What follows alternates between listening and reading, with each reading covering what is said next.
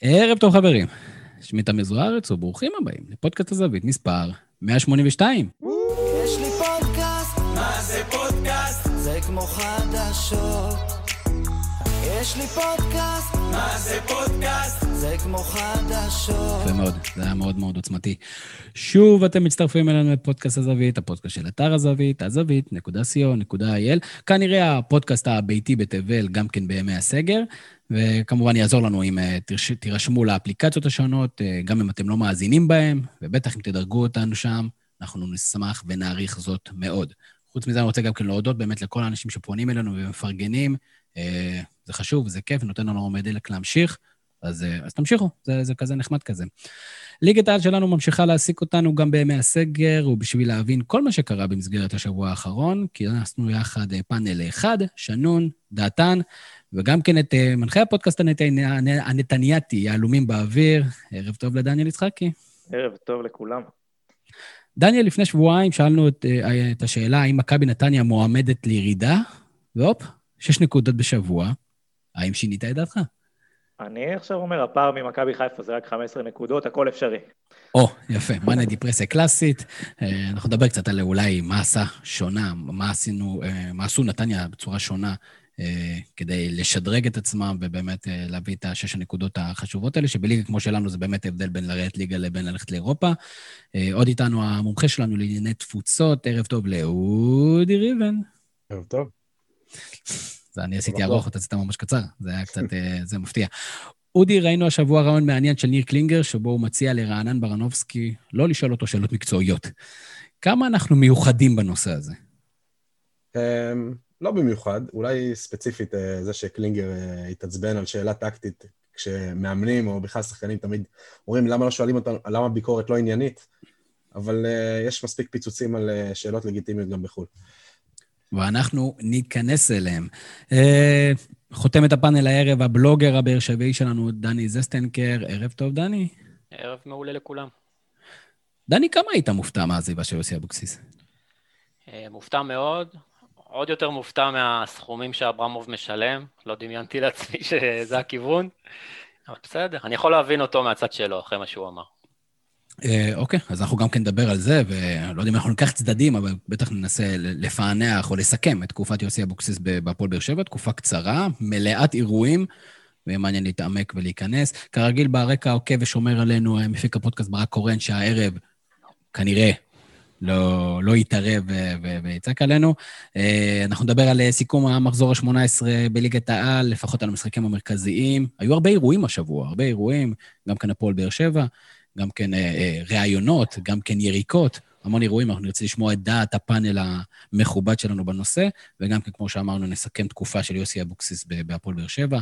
סיבוב עולמי של אהוד ריבן, אחרי שדניאל מילא את אה, מקומו, אנחנו גם כן נרצה כמובן שתדרג את הפינה שדניאל נתן בשבוע שעבר, וגם חוץ מזה, אה, דני יעזור לנו עם טיפים של אה, שחקנים לפנטזי, ואנחנו כבר רצים קדימה, ולפני שנפתח בהפועל באר שבע, מכבי תל אביב, במשחק המרכזי של המחזור ה-18, באמת האירוע, רעידת האדמה, הייתה עזיבתו המאוד מפתיעה, לפחות של מי שלא בקיא בעניינים, מהפועל באר שבע של יוסי אבוקסיס. ואני רוצה, דני, לחזור אליך. בכל זאת, אתה יודע פה באר שבע. אתה גם כן, אני חושב, מסוג האנשים שלאו דווקא חיכה ליוסי אבוקסיס בפינה בקטע של אה, הוא לא משחק כדורגל מספיק יפה. בוא, בוא, בוא תנתח לנו את הסיטואציה הזאת ברמה המקומית. מה אתה שומע מהמקומונים הבאר שבעים בנושא? קודם כל נלך טיפה אחורה, לפני הפיטורין. בסך הכל הדעה בקהל על יוסי אבוקסיס הייתה יחסית שלילית. אני חושב ש-60-70 אחוז מהקהל לא כל כך אה, אהב את מה שהוא ראה, ואחרי שני המשחקים האחרונים שבאמת היו רעים, ביחס לשאר אפילו, אז ממש הרעשים התגברו ש... שזה לא מאמן מספיק טוב. אני, כמו, ש... כמו שהנחת, לא הייתי בגוש הקיצוני, אני חש... כן ראיתי אותו ממשיך לפחות עד סוף העונה ומנסה לשחק כדורגל טוב יותר עם רכש. אה, והעזיבה, קודם כל הפתיע את כולם. אני לא מכיר מישהו שראה את זה בא, אולי רק אנשים מתוך המערכת ממש. וסך הכל, הייתי יום אחד בשוק, אבל uh, לאט לאט אני מתחיל, uh, מתחיל לעכל את המצב החדש, ואני חושב שאפשר לצאת מזה לדרך חדשה. בינתיים זה יחזיר את אלונה לעניינים, אז כבר אפשר לציין איזושהי נקודה שנשמעת לפחות טובה להמשך שלנו. רגע, אז דניאל, תעזור לי. Uh, הוא, הוא אמר שהחזיר את אלונה לעניינים, אבל אני רואה את אלונה נמצאת במגרשי כדורגל, uh, שוברת סגר במגרשי כדורגל כבר תקופה די ארוכה. אז, אז רגע, אז אלונה הייתה בעניינים או לא הייתה בעניינים? אני יודע שהיא הודיעה שהיא חוזרת, אבל האם מישהו שלא עזב יכול לחזור? שאלה מעניינת, זה מה קורה אם עץ נופל ביער ואף אחד לא שומע אותו, כזה סטייל. אם, אה, אם עץ עוזב מועדון, האם הוא יכול לחזור? ונוסע למרכז וחוזר חזרה. אה, כנראה, לפחות, אתה יודע, מה ששומעים גם מיוסי אבוקסיס עצמו, נראה שאלונה הייתה בעניינים לאורך כל הדרך, בין אם זה צעד אחורה ושמישהו אחר יעשה את העבודה הזאת של ה... אה, של הקיצוצים, או שיהיה בפרונט בקורונה, או שהיא רצתה תקופה כדי שיחזור החשק, אני לא יודע, הייתה צריכה, היה שם אינטנסיבית מסוימת, אבל לא נראה שהיא באמת עזבה. זה, לא, זה לא הרגיש ככה לפחות. אני מסכים, קודם כל בוא, בוא נגיד, לפחות ב, ב, בתור אנשים אובייקטיביים, אני, אני משתדל להיות אובייקטיבי, אנחנו שמחים שאישיות כמו אלונה ברקת או משפחת ברקת נמצאים בכדורגל הישראלי ומשקיעים כסף, ו, ובכיוון הזה, אז, אז זה בטח, אני פשוט, אודי, אני מנסה להבין, ואתה יודע, זה בדיוק, זה מצחיק, אני בדיוק כתבתי יום לפני שאלונה הודיעה שהיא חזרה, ש, שמישהו חייב לעשות סדר בסיפור הזה של מה קורה במועדון, צריך להוציא איזו הודעה, והיא, עשתה את ההודעה.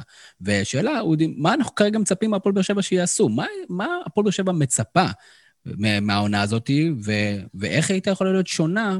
כי הרי אחרת לא היו מחפשים, אלג'לי, לא, לא היו מחפשים מאמן אחר. אמ, אני חושב, לי קצת מוזר כל העניין הזה, כאילו, ש... אני מבין את האכזבה מה, מהרמה ומהיכולת משחק, אבל סך הכל כשאתה מסתכל על, אה, נראה לי, מרחוק הגדרת מטרות ששמו למאמן, אבוקסיס פחות או יותר אה, סימן וי ליד מה שהוא היה צריך. גביע העונה שעברה, שזה היה ברור שהמועדון אה, מוותר על כל, כל משחק בליגה לטובת הדבר הזה, פלוס לדפוק את מכבי תל אביב בסוף כדי שלא יעשו עונה בלתי מנוצחת. והעפלה לאירופה העונה שבשנה שמרחפת עננה כלכלית כזו על כל מועדון כמעט בעולם, חוץ מאיזה מועדוני אה, נפט כאלה. אה, זה באמת, זה, אתה, רואה, אתה רואה מועדונים סופר עשירים לא, לא מוצאים שקל ב, בינואר. אה, אני חושב שבאר שבע סך הכל, אולי בליגה טיפה פחות ממה שהיא הייתה אמורה להשיג, אבל היא, היא כן נמצאת, היא כן נמצאת איפה שהיא אמורה להיות. גם היה שיפור אחרי ההדחה מאירופה.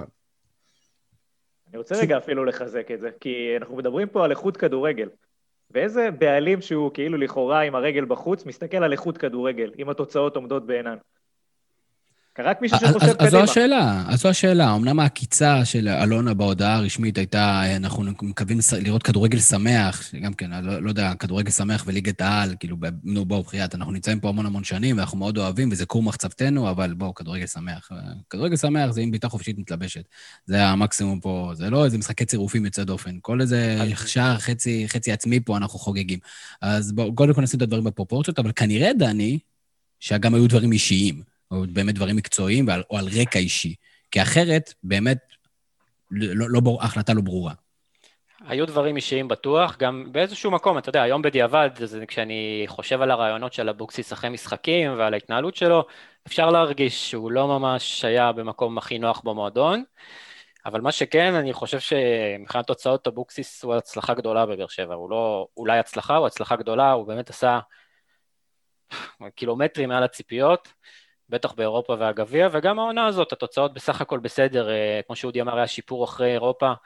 אם, נור... אם נוריד את המשחק האחרון, את ההפסד האחרון, אז בתשעה משחקים, באר שבע עשתה שישה ניצחונות, שני תיקו והפסד אחד. כלומר, תוצאות ששוות מקום שלישי ואפילו יותר, אם אה, פורסים אותם לרוחב. אמ, זהו, אתה רוצה שנדבר רגע על מה הלאה? אה, כן, אז בואו נדבר שנייה באמת מי אנחנו מצפים שיגיע, כי איזה אלטרנטיבה יותר טובה מיוסי אבוקסיס יש כרגע בשוק? אז מרקו בלבול, דרך אגב, שכבר היה פעם בבאר שבע, וחוץ מזה שהוא פרשן, אה, פרשן כרגע בערוצי הספורט, אה, שילך, חוץ שילך. ממרקו בלבול, מי, מי עוד? שילך. הוא קורא לפרנק כיסי, הוא קורא לו כיסא. בסדר, לוקח זמן, לוקח זמן להתרגל לכל הדיאלקטים. אז קודם כל אני רוצה להתייחס למה בכלל החשיבות של החצי עונה הזאת להפועל באר שבע, והחשיבות היא מאוד גבוהה. אני אסביר גם למה. בבאר שבע יש את הדירוג של אירופה. דירוג של אירופה הוא נמדד על פני חמש שנים, ועונה הבאה אנחנו נהיה מדורגים בכל שלבי המוקדמות של המפעל החדש. אמ, עכשיו, עוד עונה קדימה, עונת 16-17 שלנו נמחקת. ואז אנחנו לא נהיה יותר מדורגים בכל שלבי המוקדמות, ויהיה לנו הרבה פחות סיכוי להפיל ולהכניס uh, כסף למועדון. כלומר, אפשר לומר שבאיזשהו מקום העתיד הכלכלי של המועדון תלוי בהפלה לאירופה העונה. לכן... קצת דרמטי, לא? תציין, זה קצת דרמטי. דרמטי, אבל זו המציאות בעיניי. אוקיי, ולכן... אבל, אבל עם מאמן כמו יוסי אבוקסיס זה לא היה יותר סיכויים להצליח באירופה? ברור שכן, אבל הוא עזב, זה לא שהוא פוטר, זה המצב. אוקיי, אוקיי אז, אתה אומר, אז עזוב, נשים אותו שנייה בצד, ומה עושים כרגע? כן. אז לדעתי חשוב להביא מאמן שהוא מנוסה, והוא מגדיל את הסיכוי לעשות מקום שלישי, וגם לעשות רכש ראוי, כי זה. כסף שבאמת שווה להשקיע, כי יש לזה הכנסות שצפויות במקביל לכך בהמשך. או, אז נראה לי שיש לך שם שאתה רוצה לזרוק לנו. אה, תראה, יש כמה שמות ש... מה זה, מה זה לזרוק? כולנו יודעים פחות או יותר מה העצה. יש את אלחמיד, שהיום כבר היו איזה, קראתי איפשהו בתקשורת שאלונה מאוד אה, רוצה ומתכוונת להשקיע ולהביא אותו. אה, אלחמיד מבחינתנו הוא רכש מדהים. הוא גם יכול לשחק בכל עמדות ההגנה, אפילו לעשות איזושהי השלמה בקישור האחורי. וכולם יודעים שהנתונים הפיזיים והטכניים שלו הם מאוד מאוד גבוהים, הבעיות היחידות שלו זה לפעמים בראש, אבל יכול להיות רכש מעולה. אה, דור מיכה, לדעתי, אם מתכננים להמשיך עם שזוהה, שנדבר עליו בהמשך, פחות רכש מתאים כרגע לבאר שבע, אני לא רואה איך שניהם מסתדרים ביחד על אותו מגרש, ואני לא רואה אחד מהם בספסל. אה, סתם שם מעניין הוא שגיב יחזקאל, כי יש לנו בעיות באגפים, והוא שחקן אה, רוטציה, הרכב כזה לפעמים באשדוד, יש שם עכשיו את אה, ביו ואת אה, דין דוד ומתחרים כזה, כלומר הוא לא איזה בנקר ענק, לדעתי יכול להיות רכש מעניין, מוחמד שקר שהוא לא בדיוק מצליח בקריית שמונה, יכול להיות רכש מעניין. זה בגדול השמות. אבל אתה מכוון לשחקנים שהם שחקני רוטציה בקבוצות, כביכול בפרופילים נמוכים יותר מהפועל באר שבע. תשמע, קודם כל היום הסגל להוציא מספר שחקנים הוא, הוא ברמה הזאת ומטה. כן. ודבר שני, אני לא יודע באמת מה העצה, הרי להביא זר מוצליח בינואר זה מאוד קשה, אנחנו יודעים את זה. ומה, כאילו, יש לך איזה רעיון, אני מפספס מישהו? מה, קני סייף? לא, לא, לא, לא, לא, סתם הפתעת אותי עם אה, שגיב יחזקאל, שכאילו, אתה אומר, אה, בסדר, ואלחמיד, אני לא בטוח שהוא מסוגל לשחק כשניר ביטון לא על הספסל. כאילו, בדרך כלל הם עושים את הרוטציה, אז אתה צריך להביא את שניהם ביחד, זה אז מתחיל להיות כבר יקר. אבל יפה, מעניין. חייבים להעמיק את הסגל. גם אם זה בשחקנים כאלה, שאפשר להתווכח לגבי הרמה שלהם, חייבים להעמיק את הסגל, כי לא יכול להיות שאנחנו תלויים בסלליך, ובאיך אה, אלטון הקולציה קם בבוקר וכולי. אבל בואו, בוא, לפני שאנחנו מסכמים את הדיון על פועל באר שבע ועוברים למשחק, אה, כמובן שלדעתי עונה מוצלחת של פועל באר שבע תהיה סיום במקום השלישי, אה, אבל חלון עומת נגמר, אה, יכול להיות שהחלון יוארך, אבל לצורך העניין, לא, לא, לא בטוח שיהיה פשוט להביא שחקנים בינואר הקרוב. ו... אני לא בטוח שעם הסגל הזה ניתן, ניתן לסיים מקום שלישי. חייבים רכש, אני חושב. כלומר, ברור שאפשר לסיים איזה מקום שלישי, זה לא תלוש לחלוטין במציאות, אבל צריך להגדיל את הסיכוי שזה יקרה, וזה דרך רכש ודרך מאמן עם ניסיון. אוקיי, מעניין מאוד. אם נגענו בחלון, אז שנייה אחת, גם צריך להבין, נראה לי שזה רוחבי לכל הקבוצות, שלהביא זרים טובים בינואר בעונת קורונה, אם בעונה רגילה זה קשה לפגוע בזרים, אז בקורונה זה על אחת כמה וכמה. יכול להיות שאנחנו נהיה מדינת חיסונים, ויהיה יותר קל להביא לפה זרים, שגם בתמורה לשוחד חיסונים. חכה, אנחנו עוד נגיע לזה, ואני בטוח שזה עוד מעט יצא אייטם באחד מהאתרים הגדולים. אה, סתם, כי מישהו פתאום יחשוב על זה, או ישמע אותנו. אה, בואו נדבר על המשחק עצמו, מכבי תל אביב באר שבע, משחק בטרנר. איך אומרים? בלשון המעטה, לא התעלה שנייה לפני, אני רק רוצה לשאול איזו שאלה קטנה. אה, לגבי אבוקסיס, אה, אבוקסיס ובאר קודם כל מהצד שלי, אני חושב שזה מהלך גרוע מאוד לשתי הצדדים, שני הצדדים יצאו פה מופסדים לדעתי, אבל אה, אבוקסיס... חוץ ממי שמרוויח 100 אלף לא שקל בחודש. לא בטוח, לא בטוח. לארבע וחצי שנים. אבוקסיס, אם אנחנו מסתכלים על ה... בוחנים את המקרה שלו, הוא בעצם אה, שרוף ברוב הקבוצות המשמעותיות בליגה. כלומר, מאמן מכבי תל אביב הוא לא יהיה, מאמן ביתר או הפועל תל אביב כנראה הוא לא יהיה. באר שבע עכשיו, הוא כנראה בטווח הקצר-ארוך לא יהיה. כלומר, הדלתות שלו בגיל מאוד צעיר, אפילו שהוא מאמן מצוין, ובגיל מאוד צעיר סגורות. אולי פעם הוא יהיה, אולי מאמן מכבי חיפה, אולי, אה, וזהו, כלומר, זה... הוא די סגר לעצמו את הפלייאוף העליון פלוס מינוס לטווח השנים הקרובות, והוא בבעיה. לא לחינם הסעיף יציאה שלו הוא רק למכבי חיפה. כן? זה מה שיש? ככה זה היה הפרסומים. לא, מה, יש לו כאילו בחוזה, כאילו שלאן שבכר עוזב הוא יכול ללכת? כאילו, איך זה עובד? יש לו בקיץ אה, שחרור לחיפה אם הוא רוצה. אוקיי, סעיף מעניין. כל הדבר הזה לא הוסיף כבוד לאף אחד, כלומר, גם ההתקטננויות של אלונה, גם אבוקסיס, המהלך כנראה שהתבשל שם, זה, אבל, והעקיצות וכל הסיפור הזה, זה מהלך, אני חושב שרע מאוד, בטח בעונה כזאת, בטח, שוב, לאור ההישגים שהם, אפשר להתווכח עליהם, על ההישגים המקצועיים לא חושב שאפשר להתווכח, על הדרך אפשר להתווכח. זה קצת מזכיר את מה שהיה עם אה, בלבול שנה שעברה, אבל... אה, שוב, וזה חיזק עוד יותר, כן, כן, כן סליחה. לא, אני אומר, זה גם חיזק עוד יותר את הדברים שדיברנו עליהם במהלך השנה, של האם יוסי אבוקסיס, שהמבחן הכי גדול שלו זה לאו דווקא הישגים, כי אנחנו יודעים שהוא יודע להביא הישגים, אלא האם הוא יודע להתאים את עצמו לכדורגל מצופה אז... מקבוצה גדולה, ואני, והוא, והוא לא שלל את זה. הוא לא, לא שלל את האופציה. זה חיזק את התיאוריה הזאת שאני, קצת קשה לי איתה, כלומר... אה, כדורגל טוב, לא כדורגל טוב, או שהוא מאמן של קבוצה קטנה, הדביקו לו את הדבר הזה בגלל שהוא הצליח בבני יהודה וזה, אז עכשיו כאילו, אז הוא, אז הוא מאמן של קבוצה קטנה. אני לא מסכים עם התיאוריה הזאת, ואני לא מסכים גם שלא הייתי נותן לו עכשיו קבוצה גדולה והוא יכול להצליח איתה. וגם, שוב, מה זה כדורגל של קבוצה קטנה? בוא, גם מכבי תל אביב לא הציגו יכולת טובה במשחק הקודם, וגם, אה, אה, לא יודע מה זה, לא כל הקבוצות פה עכשיו נותנות שביעיות כל משחק. זה, לא, אני, לא, אני קשה לי עם האמרה הזאת שהוא מאמן של קבוצה קטנה. לא יודע, אני שומע את זה יותר מדי, ו... גם צריך להגיד, לבאר שבע יש כלים התקפיים מאוד מוגבלים.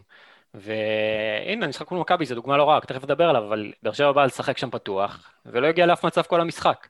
אז למה שיחקנו פתוח? בשביל להיות פרוצים בהגנה. זה... אבוקסיס היה מוציא 0-0 מהמשחק הזה, סביר מאוד להניח. ושוב, גם צריך להגיד את האמת, הוא נכנס לסיטואציה שבעלים לקח צעד אחורה, ו... והיה אי ודאות סביב המועדון, ועדיין הביאו אותה למקומות יפים, כלומר, זה, זה לא אומר הרבה טוב על, על, על המועדון ואולי גם עליו, שהוא, שזה נגמר ככה באמצע הדרך, באמצע... משהו לא טוב שם קרה באירוע הזה. שהוא לא טוב לאף אחד מהצדדים, ובטח לא מה שקרה אחריו, כל העקיצות והמילים, אדם רע שכאילו ברור שהיה שם. יש שם מעניין, וגם מעניין מי יגיע להפועל באר שבע מבחינת uh, מאמן. שוב, לא, לא, לא בטוח, הם מדברים על אולי לחכות לרם בן שמעון, או כל מיני ספקולציות כאלה, יהיה מעניין מאוד להבין איזה מאמן יגיע ואיזה פרופיל מאמן אה, אלונה מחפשת, אה, בהנחה והיא לא יורדת לדשא. כי זאת אומרת, אה, אני, אני חוזרת, וכזה, הולכת לאמן. אז באמת נגיע למשחק עצמו, וכמו שאמרנו, שלא התעלה לרמה גבוהה, משחק מאוד מאוד מפוזר, אני חושב שציפינו לא להרבה יותר מזה במגרש בטרנר ללא הקהל. ודני, אם אני חוזר אליך, הפועל באר שבע, בהדרכתם של אה, האגדות מליקסון וברדה, פותחת, מנסה ללחוץ גבוה, מנסה לשחק פתוח, אה, וכמו שאתה אומר, לא, לא, לא ממש מאיימת על מכבי תל אביב. כן, קודם כל עשתה את זה יפה מחצית ראשונה, בסך הכל. אה, הקישור של מכבי תל אביב היה מבוטל לחלוטין במחצית הראשונה מול קלטינס ומלי, שהם שני שחקנים, אתה יודע, לא, לא, אפילו בבאר שבע הם לא מאריות הקבוצה. בסך הכל היה עבודה יפה, היו כמה מצבים של אה, התקפות מתפרצות שנעצרו במזל, עד שהגיעה התקפה מתפרצת שכבר לא נעצרה. אמ, אני חושב שהפתיחה עם אגודלו הייתה רעה מאוד, כי הוא לא הוכיח את עצמו כחלוץ רחבה, במשחק כזה שכל מה שעושים זה בגדול ז'זואה מרים כדורים לכיוון הרחבה, איך אפשר לפתוח בלי אנטוני ורן, שהוא גם מלך השערים של הקבוצה, במשותף עם ז'זואה, אני לא כל כך מבין. אמ, אגודלו, שחקן שיותר מתאים ללחץ על הגנה במשחק נסוג, ואם עלית עם אה, לשחק פתוח, אז אה, לדעתי טעות. זהו, מעבר לזה, כמו שאמרתי קודם, אה, משחק פתוח קצת יותר נעים לעין ממה שהתרגלנו, אבל אפס מצבים טובים, לא, לא קרוב אפילו לשער, ועד, ש... ועד שברדה זרק את כל הכלים ההתקפיים למשחק והתאבד על התקפה, גם לא היו כל כך מצבים לצד השני. משחק חלש, בסך הכל. היה קצת אקשן אה, בסוף. כן, זהו, היה קצת אקשן בסוף, אנחנו נגיע, נגיע לאקשן בחסות הכוכב הבלתי מעורר של ליגת העל. אה, דניאל, מסתכלים על מכבי תל אביב, מסתכלים על המספרים שלהם במשחקים האחרונים, 19 נקודות מתוך ה-21 האחרונות עם ון לבן, חוץ מהתיקו המדהים הזה עם בני יהודה בראייה היסטורית, שהאמת שהוא לא כזה, לא כזה מפתיע, התיקו הזה, כי מכבי תל אביב באמת קבוצה שמתקשה התקפית. אה, אבל עדיין, מה שכן חזר למכבי תל אביב זה סוג של אה, ביטחון. זאת אומרת, יש לי יותר ביטחון, אתה רואה שההגנה הסתדרה, אתה רואה שהדברים מתחילים לקבל כיוון, וגם, יכול להיות שהמשחק לא התעלה בהרבה, אבל גם מכבי תל אביב יכולה לסיים את זה עם עוד איזה שער או שניים שאולי היו יותר משקפים את מה שהתרחש בטח במחצית השנייה.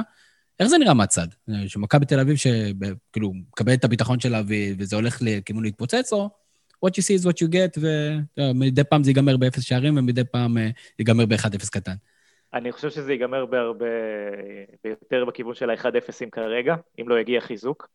אה, מכבי תל אביב היא קבוצה אה, עם אופי, כרגע לפחות, והביטחון הזה מגביר להם את היכולות האלה.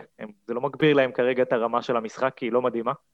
אה, רוב הנקודות, כמו שציינת, הגיעו נגד קבוצות שבאו לשחק כדורגל, ואז מכבי תל אביב, בעזרת הגנה יציבה, יחסית, הצליחו, הצליחו לא לספוג מצד אחד בכמויות, ומצד שני לתת את הגול שתיים שייתנו להם את הניצחון. ראינו את זה מול מכבי חיפה, ראינו את זה ביתר קלות מול מכבי נתניה, וראינו את זה גם מול הפועל באר שבע. אני חושב שוון לבן, דבר ראשון, הקטע המנטלי, זה, זה סופר משמעותי, כי לא היה פה, כמו שאמרתי, לא היה פה כדורגל גדול, אבל היה פה, היה פה שינוי מסוים של אולי זה גם השיחה של מיצ'ס בזמנו, ששמה את המשקל על שחקנים ולא למאמן אחרי דוניס, אה, אבל היה פה משהו שמשתנה. וזה לא היה כדורגל גדול. שוב, שוב, כדורגל גדול, אתה יודע, שוב, כדורגל שמח. ללא קהל, זה, כן, כדורגל שמח, ללא... זה, דרך אגב, נגד מכבי נתניה, אני חושב שמכבי תל שיחקה טוב, נכון, מול קבוצה שאולי מאפשרת, אה, זהו, אבל כן שיחקה טוב. ברור שמכבי תל בלי יונתן כהן, וכשפשיץ הוא לא במאה אחוז אה, כשירות, היא קבוצה נחותה התקפית ממה מה הפוטנציאל שלה, שגם ככה הוא יחסית מוגבל השנה, לעומת אולי שנים קודמות. אודי, כשאנחנו מסתכלים אה, מהצד השני, באמת, אה, שוב, כשאתה מסתכל במכבי חיפה על הסיטואציה הזאת, מצד אחד אתה צריך להגיד, אוקיי, הקבוצה הזאת היא אה, מג'עג'עת, בסוף היא תיעצר מול איזה הגנת בונקר כזאת, או שאתה אומר, שמע, זה מתחיל להתחבר. אמ, זה מרגיש לי די תנודתי העניין הזה של מכבי תל אביב מאז ון לייבן, כי היה לנו משחק ראשון שלו מאוד מאוד חלש נגד קריית שמונה, ואז התפוצצות מול הפועל תל אביב, ואז עוד פעם משחק לא כזה טוב, מול מכבי חיפה מחצית שנייה מאוד טובה, משחק הזה, אני חושב שזה פחות או יותר, כל עוד יונתן כהן לא משחק, זה פחות או יותר מה שאנחנו אומרים לצפות לו, לא... אה, אם מתן חוזז ואבי חיים אה, או גולסה תופסים יום טוב, אז זה ייראה קצת יותר טוב, אבל אה, בגדול הם נראים יציבים מאחורה ולא מבריקים יותר מדי מקדימה, שזה מול שני שליש מהליגה הזו, זה אומר שאתה הולך להתקשות במשך 80-90 דקות. כן, והיו משחקים מאוד מעניינים בנושא הזה, ומכבי תל עדיין משיגה ניצחון יפה מאוד. אני חושב שרוב האנשים, אם היינו עושים את ה... מריצים את הניחושים שלנו, היו מהמרים על תיקו במשחק הזה, לא? אתה גם משווה מול הקבוצה שהיא רצה איתה לאליפות, אז אה, מכבי חיפה במשחק האחרון לפחות עשתה תיקו מבאר שבע. והנה, מכבי תל אה, השיגה שם השלמת פער, נקרא לזה. אז בואו בוא נדבר על היריקה שבחדר, ואני חייב להגיד קודם כל את דעתי בנושא הזה, אני חושב שג'וסווה, אה, כמובן, בסדר, ירק, צריך להעמיד אותו לדין והכול, אני חושב שהסימפוזיון מאותו רגע, וכמובן שזה ברור לי שזה בגלל אותו שחקן ספציפי, אה, וכל הרעש סביבו, שהוא תמיד קורה, דרך אגב, לא, לא שאני לא חושב שהוא אשם בכל הרעש שסביבו, הוא מאוד אשם ברעש שסביבו, אבל מאוד קל עד שיש איזה מישהו עם טמפרמנט קצת יותר משמעותי, ושהוא גם פנטזיונר על המגרש, ושחקן שלא ניתן להתעלם ממנו, אז מנסים לסחוט את הקליקים עד הסוף. אני חושב שיש פה איזה אובדן עשתונות גמור לגמרי. היה פה אירוע במהלך משחק, כשהוא צריך כמובן להעניש עליו, או להעמיד אותו לדין, ו... אבל כל הסיפור מסביב, וכאילו חמישה משחקים בחוץ, וכל השיח המאוד מאוד אלים נפיץ מסביב, והתיק, והסיקור המטורף של האירוע הזה, אה, לדעתי הוא היסחפותי לגמרי. יש לנו דוגמאות? אה, איך זה קורה בעולם? כי משום מה, שחקני כדורגל מאוד אוהבים יריקות. יותר מאשר אולי כל ספורטאי אחר. זה, זה בגלל שיש דשא? כאילו, מה, מה הסיבה למנהג הזה? יש את העניין של טורם, אודי, נכון? מרקוס טורם? כן, זה גם היה מקרה יחסית דומה. Uh, כן, יש, אני, האמת, אה, אני הסתכלתי קצת במקרה פרמייר, אני תמיד הולך לפרמייר ליג, ומקרה יריקה כאילו, אחרון משמעותי שהיה שם זה לפני משהו כמו שש שנים עם פפיסיסה וג'וני אבנס, ששניהם ירקו אחד על השני, התלוננו אחד על השני. רגע, באותו זמן? זה היה כאילו זהו? נפגש באמצע? אני לא, לא זוכר מי ירק ראשון, אבל אחד קיבל אה, שבעה משחקים השעיה והשני קיבל שישה משחקים השעיה. וואו. ירק יותר טוב. עם כן. לך ובלי לך. זה... תראה, אישית אני מסתכל על יריקות, כאילו, אוקיי, זה מגעיל, ו... ועכשיו בגלל שאנחנו בקורונה זה כאילו קצת יותר חמור, אה, אבל בסופו של דבר אה, אנחנו, כאילו, התקשורת ובכלל אוהדים הרבה יותר מתרגשים מיריקות מאשר מאיזה פאול שמנסה לשבור למישהו את הברך, או איזה עבירה אלימה, זה כאילו, אתה יודע, הוא ירק עליו, אוקיי, לא, זה אקט משפיל, לא יודע, לא גברי או לא, לא חברי, whatever, אבל אוקיי, בסדר, זה לא... טוב, שלא הלכת לזה, לרייקארד נגד, אה, איך קוראים לו? אוקיי, זו הרייקארד. וולר, לא איך קוראים לו? רייקארד ורודי וולר, כן. אה, לא, אבל הסיבה היא שקודם כל שזה עושה הרבה רעש, כי אין על מה לדבר בליגה הזאת, ובטח לא בתקופה הזאת כרגע. לא, כאילו, התקשורת, והנה, אנחנו גם, כאילו, שאנחנו בדרך כלל מנסים תמיד להתרחק מהצהוב, אבל זה אירוע כזה, זה אירוע, זה כזה מגדלור כזה בים נורא שקט, זה נורא בולט, וגם תמיד יש פוקוס נורא גדול על משהו צהוב. כי זה לא קשור גם לספורט. כן, אבל אם זה עבדיה חטאב, אז היינו מדברים על זה? לא, או בקושי. בסדר, אבל זה, בואו לא נתעלם גם שזה שחקן שנתן איזה מרפק, ולכאורה, כי ירק או לא ירק, אף אחד לא יודע, אבל כאילו, הוא לא תמים, זה לא איזה מישהו שנטפלים אליו. לא אומר שהוא תמים, אני רק... אני, גם, רק... כן, גם הסיטואציה, לא, אני אומר, גם הסיטואציה, זה היה במשחק המרכזי, בפריים טיים, כולם ראו, זה אחרת מאשר משחק של חדרה נגד כפר סבא שמשודר ב... חמש stars. בתקציר של... כן. וגם האמוציות בין באר שבע למכבי תל אביב הן אה, קיימות. אפילו כן. שיש אנשים שטוענים שלא, הן בהחלט קיימות, רואים את זה גם על המגרש. אה, זה בלי קהל ביציאות. מעניין. אה, אני חושב שיש סיפור עם ג'וסווה באופן ספציפי. מצד אחד, אני בטוח שמסמנים אותו בתור בוא נזיז אותו, מצד שני, הוא לחלוטין משתתף במשחק, בטרשטוק, היה איזה סיפור שדקה לפני זה, ש... כולם עומדים סביב השופט, ואז הוא פשוט בא לריקן, פשוט דחף אותו. בלי קשר לכלום, התחלתי לצחוק. אמרתי, רגע, מה קורה פה? למה הוא עושה את זה? כאילו, יש דבר מה, הוא מחפש כרטיס אדום בכוונה, כי, כי גם זה ראינו בעבר שהוא עשה. זאת אומרת, הוא כל הזמן מרכז, אם אני אה, מפיק של טלוויזיה, אני שם מצלמה אחת על ג'סוי כל המשחק, וחוץ מזה של המשחק. אבל בגלל שכל המשחקים בישראל בערך מצולמים עם מצלמה אחת, אז, אז זה פשוט רק על, על ג'סוי. כנראה אנחנו לא נפסיד הרבה. ואחרי זה משמשת לעבר. בדיוק. אז, אה, אז, אז מהבחינה הזאת, אני חושב שזה... להעמיד לדין, לא יודע, שני משחקים, נשמע לי סביר, אה, לא, לא, לא יודע אם יותר מזה. כן, אה, וזו השאלה, וגם כי אני חושב שאחת מהשאלות הגולשים הייתה, האם ג'וסואה, בתקופת פוסט אבוקסיס, אה, לא יראה את העתיד שלו בבאר שבע? הוא מסיים את החוזה בסוף השנה הזאת. אני מניח שאחת האופציות שלו, ובטח אבוקסיס ינסה להתאבד על זה, זה להביא אותו לבני יהודה. אני חושב שגם כן אה, מאור ריבן אה, שאל את השאלה, אח של, שאל את השאלה הזאת, האם ג'סווה הולך לעבור לבני יהודה? אני לא רואה סיטואציה כזאת, ברמה המקצועית, אבל האם דני, הפועל באר שבע, מתקרבת לנקודה שאומרת, אוקיי, זה קצת יותר לאביליטי מנכס. אוקיי, אז קודם כל, אין פה תשובה חד משמעית. אני מסכים איתך לגבי בני יהודה, אני לא רואה התכנות כלכלית או מקצועית פה לשני הצדדים, זה לא נראה לי הגיוני בשום צורה. אה, לא אופתע אם מחר חוגג יקום בבוקר וינסה להציע לו חוזה. ממש לא הופתע. אני אה, בטוח שהוא יתעורר ויפרסם שוב שהוא הציע לו חוזה, אני לא יודע אם יציע לו חוזה. כן, נכון, אתה צודק. אמ, עכשיו, אה, מה הלאה? תשמע, אם אתה שואל אותי, ז'וזואה הוא השחקן הכי טוב בליגת העל, אוקיי? אה, הסיבה היחידה שהוא פה היא שהוא מלא טמפרמנט, אחרת הוא היה במקומות אחרים לחלוטין. באר שבע בסגל הנוכחי, בטוח אין לה את הפריבילגיה לוותר עליו, ואולי עם איזה שלושה ארבעה שחקנים שאחד מהם זה דור מיכה או משהו באזור, אז כמובן יש על מה לדבר, אבל uh, אני, אם אני אלונה, הייתי מציע לו חוזה uh, עם סעיפים מאוד מחמירים של משמעת, ומנסה להקטין כמובן את התלות, את התלות של הקבוצה בו, כי היום, בלי שזוהה, באר שבע היום אולי מתחת לקו האדום, אוקיי? בלי, בלי להגזים. זה באמת המצב. אבל ו... חוץ מזה, הוא גם משנה את כל סגנון המשחק, כי כל התקפה חייבת לעבור דרכו, זה כן מקטין אחרים, אנחנו יודעים שהדברים האלה, לא בטוח שהאחרים האלה כן, יכולים אבל... לגדול. אבל, אבל ראינו, ראינו משחק בלעדיו לפני מחזור אחד שהוא היה מורחק. לא, בסדר, אבל זה בסיטואציה שבה רגילים לעבוד איתו. כן. לא, אני גם חושב, אני, אני, אם הייתי, אם אני ממונה על פועל באר שבע, מציע לו מחר חוזה דווקא עכשיו, כי כביכול שהמניה שלו בירידה, אולי ננסה להשיג איזה הנחה של 15,000 דולר. אבל אני הייתי בהחלט מחתים אותו. אה, האם אתה שואל אותי אם הייתי מחתים אותו למכבי תל אביב? אני לא הייתי מחתים אותו למכבי תל אביב. כאחד שהיה בסיטואציה דומה למה שדני מדבר עליה, מבחינת אהדה לקבוצה שהיא מרוכזת עם שחקן שהוא uh, תלוי באיזה יום הוא קם, ותלוי איך הוא uh, זה, וצריך לשנות את כל הסיטה בשבילו, וזה בעצם אני מדבר על... אתה מדבר כמובן, אתה... הרסת לי, רציתי להגיד לך איזה ירון פרסלני. שאול קצנטיני. אה, בכל אופן, אני חושב שיש פה בסופו של דבר מערכת שצריכה להבין מה ה trade-off, אוקיי? זאת אומרת, היא לוקחת אותו שחקן, יהיה פה את הפלטות האלה, זה יקרה, אי אפשר להימנע מזה, אי אפשר להגביל אותו, כל הסעיפי משמעת האלה זה הכל נחמד ויפה, אבל הם יקרו.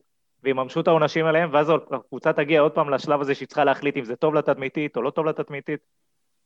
עכשיו, בסופו של יום, יבוא המאמן שיגיע לבאר שבע, כרגע זה באוויר, יבוא המאמן שיגיע לבאר שבע, יחליט אם ששועה זה חלק מה, מהאופק ואיך שהוא רואה את זה, ואז המערכת תעשה את השיקול שלה.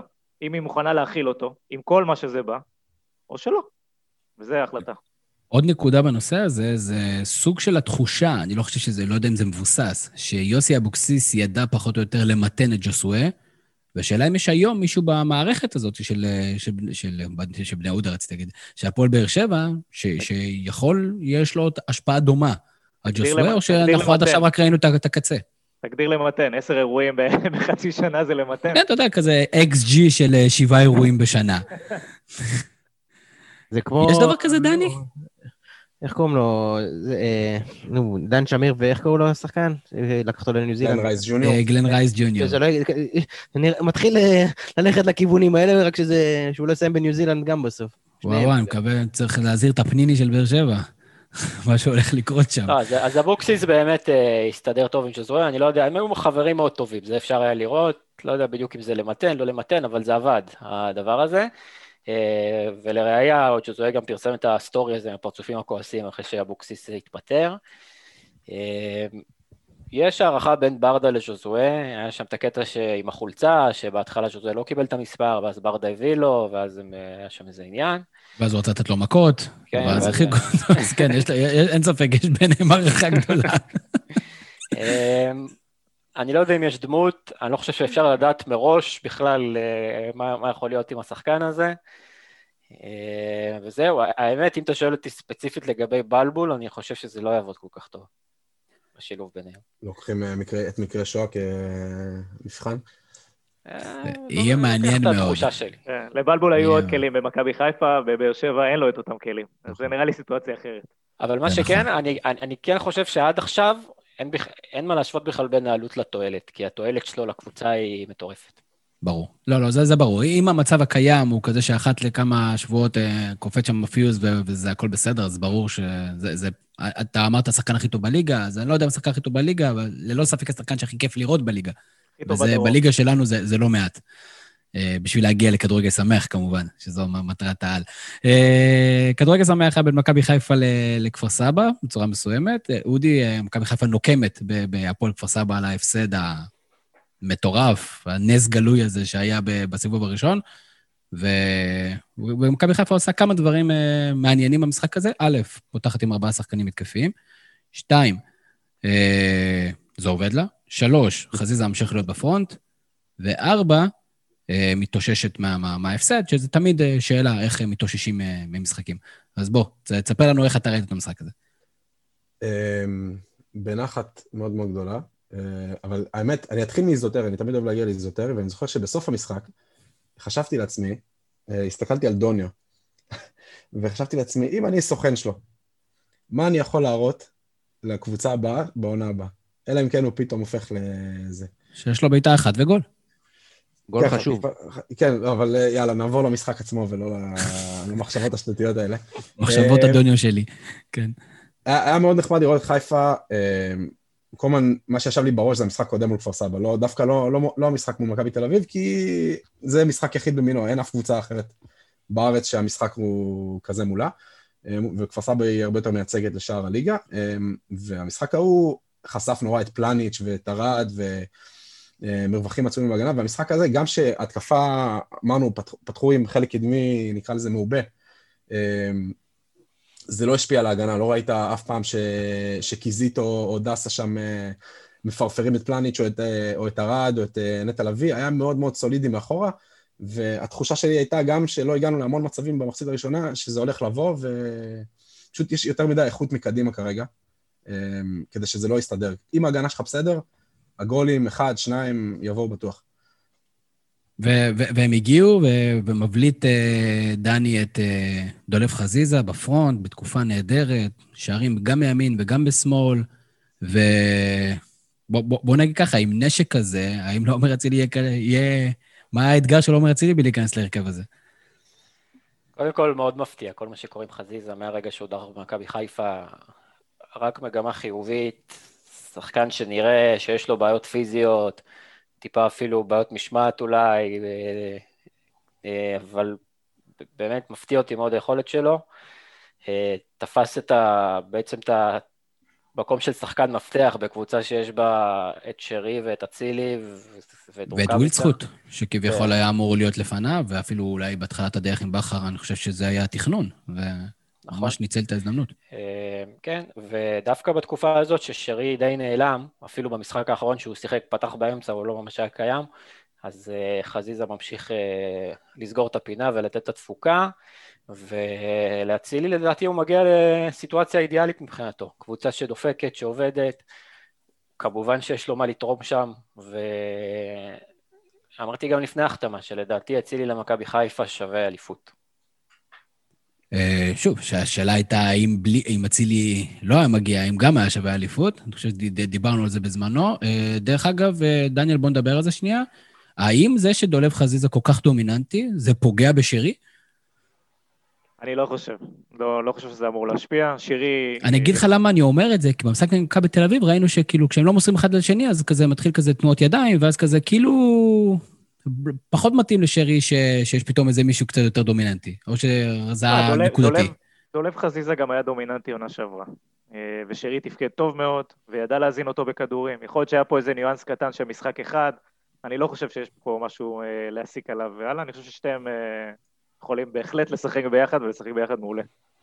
אני חושב ש, ששרי ו... דווקא שרי ואצילי הם טיפה דורכים אחד לשני על האזור. אה, והם יצטרכו להתרגל, כי שרי כל העונה הזו משחק הרבה יותר ימינה מבדרך כלל, במשחק הזה הוא קצת חזר שמאלה, אבל, ואצילי בעצמו אוהב אה, לחתוך שמאלה מהאגף, אז אה, לדעתי זה נראה כרגע לפחות ששם יש חיכוך, לא ריב באמת, אבל בשביל בכר לפתור את מי מגיע לאיזה אזורים ומתי. אין ספק שבחלק... מוכן לקחת את שרי בהשאלה, אם יש שם איזה פקק. כן. שרי, שרי לדעתי, אחד היתרונות שלו, אוהבים להשוות אותו, לעשות השוואות בינו לבין ג'וזואה, שרי לא כופה, לא את עצמו על המשחק, ומאוד קל לבלוט לידו, וזו סיטואציה מאוד נוחה לכל השחקנים שכן נמצאים בתקופה טובה.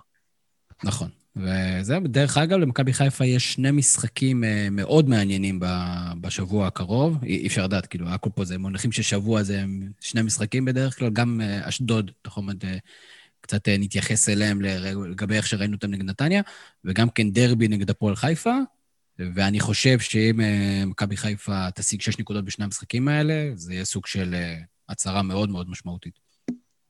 ואני רואה את העינונים שלכם, אז כאילו... לא, יש גם, יש גם ביתר אחר כך ש... אולי. ביתר, ביתר צחק איפשהו במהלך חודש מרץ. אבל היה לנו גם כן אירוע במשחק הזה, שוב, משחק אה, יחסית נוח, אה, רוקאביצה חוזר קצת לעצמו, וחזיזה נראה טוב, ואצילי מתחיל להיות משולב, וזה, כל הסיפור הזה מתחיל כיוון. אני רוצה רק להתייחס לרחש בחש הקשקושי, אני רק רוצה לראות את זה מהשולחן, את כל ה... עברות טוויטרים וכל הזה, להגיד מה, מה אני, למשל, אני אוהד מכבי חיפה, מה אני חושב ולא מה... אין אופוריה אחרי משחק כזה, אין דיכאון אחרי משחק אחר, כלומר, יש מעצבן, אבל uh, אין כאילו, די כבר לדובב אוהדים, מי שעושה את זה, ולחשוב שעכשיו אנחנו באופוריה ורצים לאיפה... אני הייתי מאוד ריאלי גם לפני המשחק של מכבי תל אביב, גם אחרי המשחק של מכבי תל אביב, וגם עכשיו אחרי המשחק הזה, וזה חד משמעית, להבנתי, הולך להיות פינג פונג עד הסוף. צמוד גם עד הסוף, אה, וזה מה שזה, כלומר, אף אחד פה לא באיזה אופוריה שזהו, ניצחנו 3-0 ורצים עכשיו לבנות במות, כמו שלא בכינו, כאילו, הייתי מבואס תחת, אבל... אה, אבל לא אמרתי, זהו, סוף העולם הגיע אחרי המשחק של מכבי תל אביב. גם את זה צריך לשים על השולחן, כל ה... גם אם אתם חושבים שזה ככה, זה לא ככה. אין, אין, אני לא חושב שיש אה, אה, פיקים. דווקא השנה, אוהדים מאוד ריאליים כבר חוו כישלונות, חוו הבינו לאן זה הולך, וכולם די ריאליים גם אחרי משחק כזה. כלומר, ניצחנו את כפר סבא. אני חושב, אגב, גם המועדון, לא רק... גם, גם אם מנסים לדובב אמרות כאילו מתוך המועדון, אני, כמו שאני, קשה לי להאמין שמישהו היה עכשיו, הוא אמר, זהו, אנחנו עכשיו רצים לאליפות במועדון, אה, כאילו, עד הסוף, אחרי המשחק הזה, כמו שאף אחד לא התאבד ואחרי המשחק מכבי תל אביב אמר, אה, איזה באסה, אנחנו לא יכולים לנצח אותם לעולם, ולא ניקח אליפות לעולם. זה מועדון, כאילו, רצים, לוקחים משחק במשחק, וככה עד הסוף, בתקווה שגם יהיה טוב. לא אז אתה מוריד את השחקנים, אז הורדת את השחקנים לקרקע? לא, אני מוריד את האחרים שחושבים שהמועדון... אני לא יודע מי זה האחרים, אני לא חושב ש... אני לא חושב שמכבי חיפה אה, חשבה אחרת על הניצחון הזה נגד הפועל כפר סבא, אני לא חושב שה... בתקשורת ששוב, זה לא, לא קורה. גם אני לא מבין מאיפה זה קורה, שכותבים כותרת בעיתון, מכבי חיפה באופוריה, או משהו כזה. מאיפה, מי זה מכבי חיפה? מי, מי מה זה אופוריה? תגדיר אופוריה. לא, לא, גורמים, גורמים במכבי חיפה. איזה גורם במועדון בא והבטיח לך שהמועדון באופוריה, שהשחקנים באופוריה, כאילו איך אתה הסקת את המסקנה הזאת? אני לא מצליח להבין את ה... יש איזה ריקוד כזה, יש איזה ריקוד כזה, באופן תדיר, בין תקשורת ספורט לקבוצה שבמקום הראשון בליגה. אה, או שנראית הכי דומיננטית. בדרך כלל זה לחפש הצהרות שמישהו יגיד אנחנו רצים לאליפות, ואז המישהו שמתראיין מהקבוצה יגיד אנחנו חושבים משבת לשבת, כל משחק זה משחק, לא חושבים לא יודע, אני, אני ראיתי שנה שעברה עונה שלמה של אה, כותרות אחרי משחקים. אה, מכבי תל שוב לא הרשימה בניצחון 4-0 על קפול כפר סבא, מכבי תל שוב לא הרשימה ב-3-1 על... זה, בסדר, זה, יש אה, קווים כלליים של כתבים ספציפיים, אני לא חושב, אני חושב אוקיי, שכל אחד... עוד משהו קטן, השיפור של מכבי חיפה, אחד השיפורים כמובן המשמעותיים והכי חשובים לי, דיברנו על זה בתחילת העונה, וזה משתפר משמעותית, זה פלניץ'. ששיפור משמעותי שלו הוא הכי קריטי מבחינת... אה, העיצוב, כמו שגם אודי אמר, העיצוב של ההגנה הוא אחד הדברים הכי חשובים, בטח גם להמשך, והוא משתפר, והוא עוד אחד, נראה כמו עוד אחד מהזרים האלה שפתחו מהוסס, וכאילו, ולא קצת אה, עוררו סימן שאלה ומתייצב ונהיה בלם ממש ממש טוב במכבי חיפה. אז, אז אני חושב שגם את זה צריך לסייג. כמובן שכל שחקן זר שהוא מגיע לארץ צריך זמן, אנשים כאילו לא מבינים את זה, זה כאילו מסתדר להם. זעיר המדור, שאולי אחד השחקנים הכי מרשימים שאני ראיתי פה בהגנה אי פעם, נתן שנה ראשונה, שהוא היה המחליף של שחר פיבן. אז בואו נשים את כל הדברים האלה בפרופורציות, שאנשים שמצפים שבלם יגיע לארץ חדשה, עם בעיית שפה, והוא רגיל למשחק איקס, ופתאום מגיע לסופר מריו שמשחקים פה כדורגל, אז זה לוקח זמן להבין מי נגד מי, ודברים קצת לא כאלה צפויים. אז זה א'. לגב, מהצד השני, אז נכון שיש, בכלל, כל ההגנה של מכבי חיפה מאוד התייצבה. אני גם, אני חושב שלא הרבה, שח, לא הרבה קבוצות בכלל מאיימות על הגנה של מכבי חיפה. אה, אני חושב שהקישור, בטח כשרודריגז משחק, וכשיש את השלישייה של אה, נטע, רודריגז ואבו פאני, הוא, הוא, הוא דומיננטי, הוא לוחץ מאוד גבוה, הכדורים בכלל לא מגיעים כל כך לשלבים האחוריים. ברור שלפלניץ' יש יתרון, אבל אני לא חושב שהמשחק בהפועל כפר סבא זה משחק לבחון את הדבר הזה. נגד מכבי תל אביב, הוא לא, הוא לא הבריק. אה, לא חושב שהוא, לא יודע אם היה לו יותר מדי סיכוי שם בפנדל על, על חוזז בסיטואציה, בסיטואציה הקיימת, אז גם לא הייתי שוחט אותו, אבל אני חושב ש... הוא, עשה משחק, הוא עשה משחק די טוב נגד מכבי תל אביב. נכון. כמובן, הוא עשה את הפעולה שגרמה להפסד, אבל הוא עשה משחק די טוב. כן, אבל שוב, מכבי תל אביב לא הגיע יותר מדי לכיוון השער, בגלל שקישור טוב, ובגלל שבצורה שהמשחק הזה זה התפתח. אני אומר, הוא בטוח, אנחנו כנראה מסכימים שהוא לא הנפילה שחשבו שהוא בדיוק לפני סיבוב נגד כפר סבא, וזה אולי גם כן אה, סוג של מסר לאנשים, חבר'ה, סבלנות, שחקנים זרים צריכים זמן. אני יודע שזה נראה לכם מצחיק, כי מי, מה, הוא יודע כדורגל, הוא לא יודע כדורגל. אנשים זרים צריכים, צריכים זמן, כמו ששחקן נוער צריך זמן, אנשים צריכים זמן. ובהתחשב בזה שהפגיעות פה בזרים הן כל כך נמוכות, אז, אז כדאי שניתן את הזמן הזה. זה לא שהם יכולים לצאת בכלל מהמדינה, כן? אז במילא, אז התעופה סגור, אז כבר ייתנו להם זמן כבר.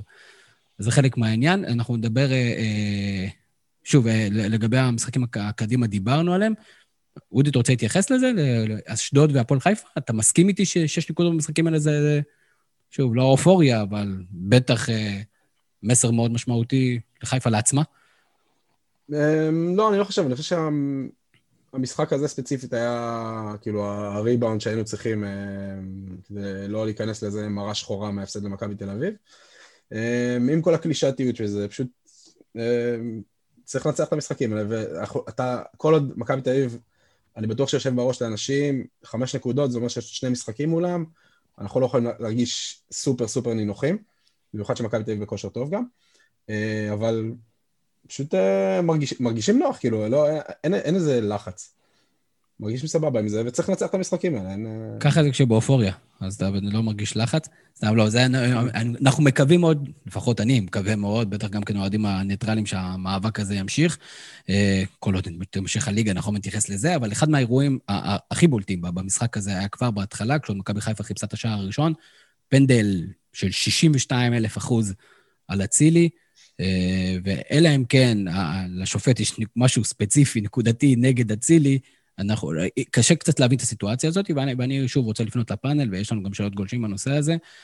האם הסיפור הזה של עבר, כשבו יש החלטה שהיא אלפיים אחוז, איך עושים את זה יותר טוב? איך אפשר לגרום לבן, לשופט לצאת מהקונספציה שהוא מסביר לעצמו למה לא היה פאול, שאני אפילו לא יודע להסביר את זה. כאילו, לפעמים אתה אומר, אוקיי, הוא היה חלק מ... הוא כבר התחיל את הנפילה, הוא כבר...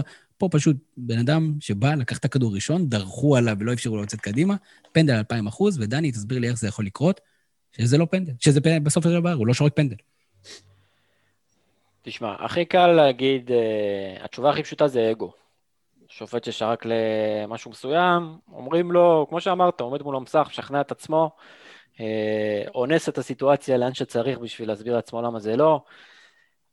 תשמע, זו באמת הייתה אחת הטעויות כבר הכי קשות שראיתי. אני קשה לי להשוות את זה בכלל לאירועים אחרים, זה תלוש במציאות לחלוטין, והיום קראתי שהוא הולך להיות מושעה להרבה זמן, ובצדק.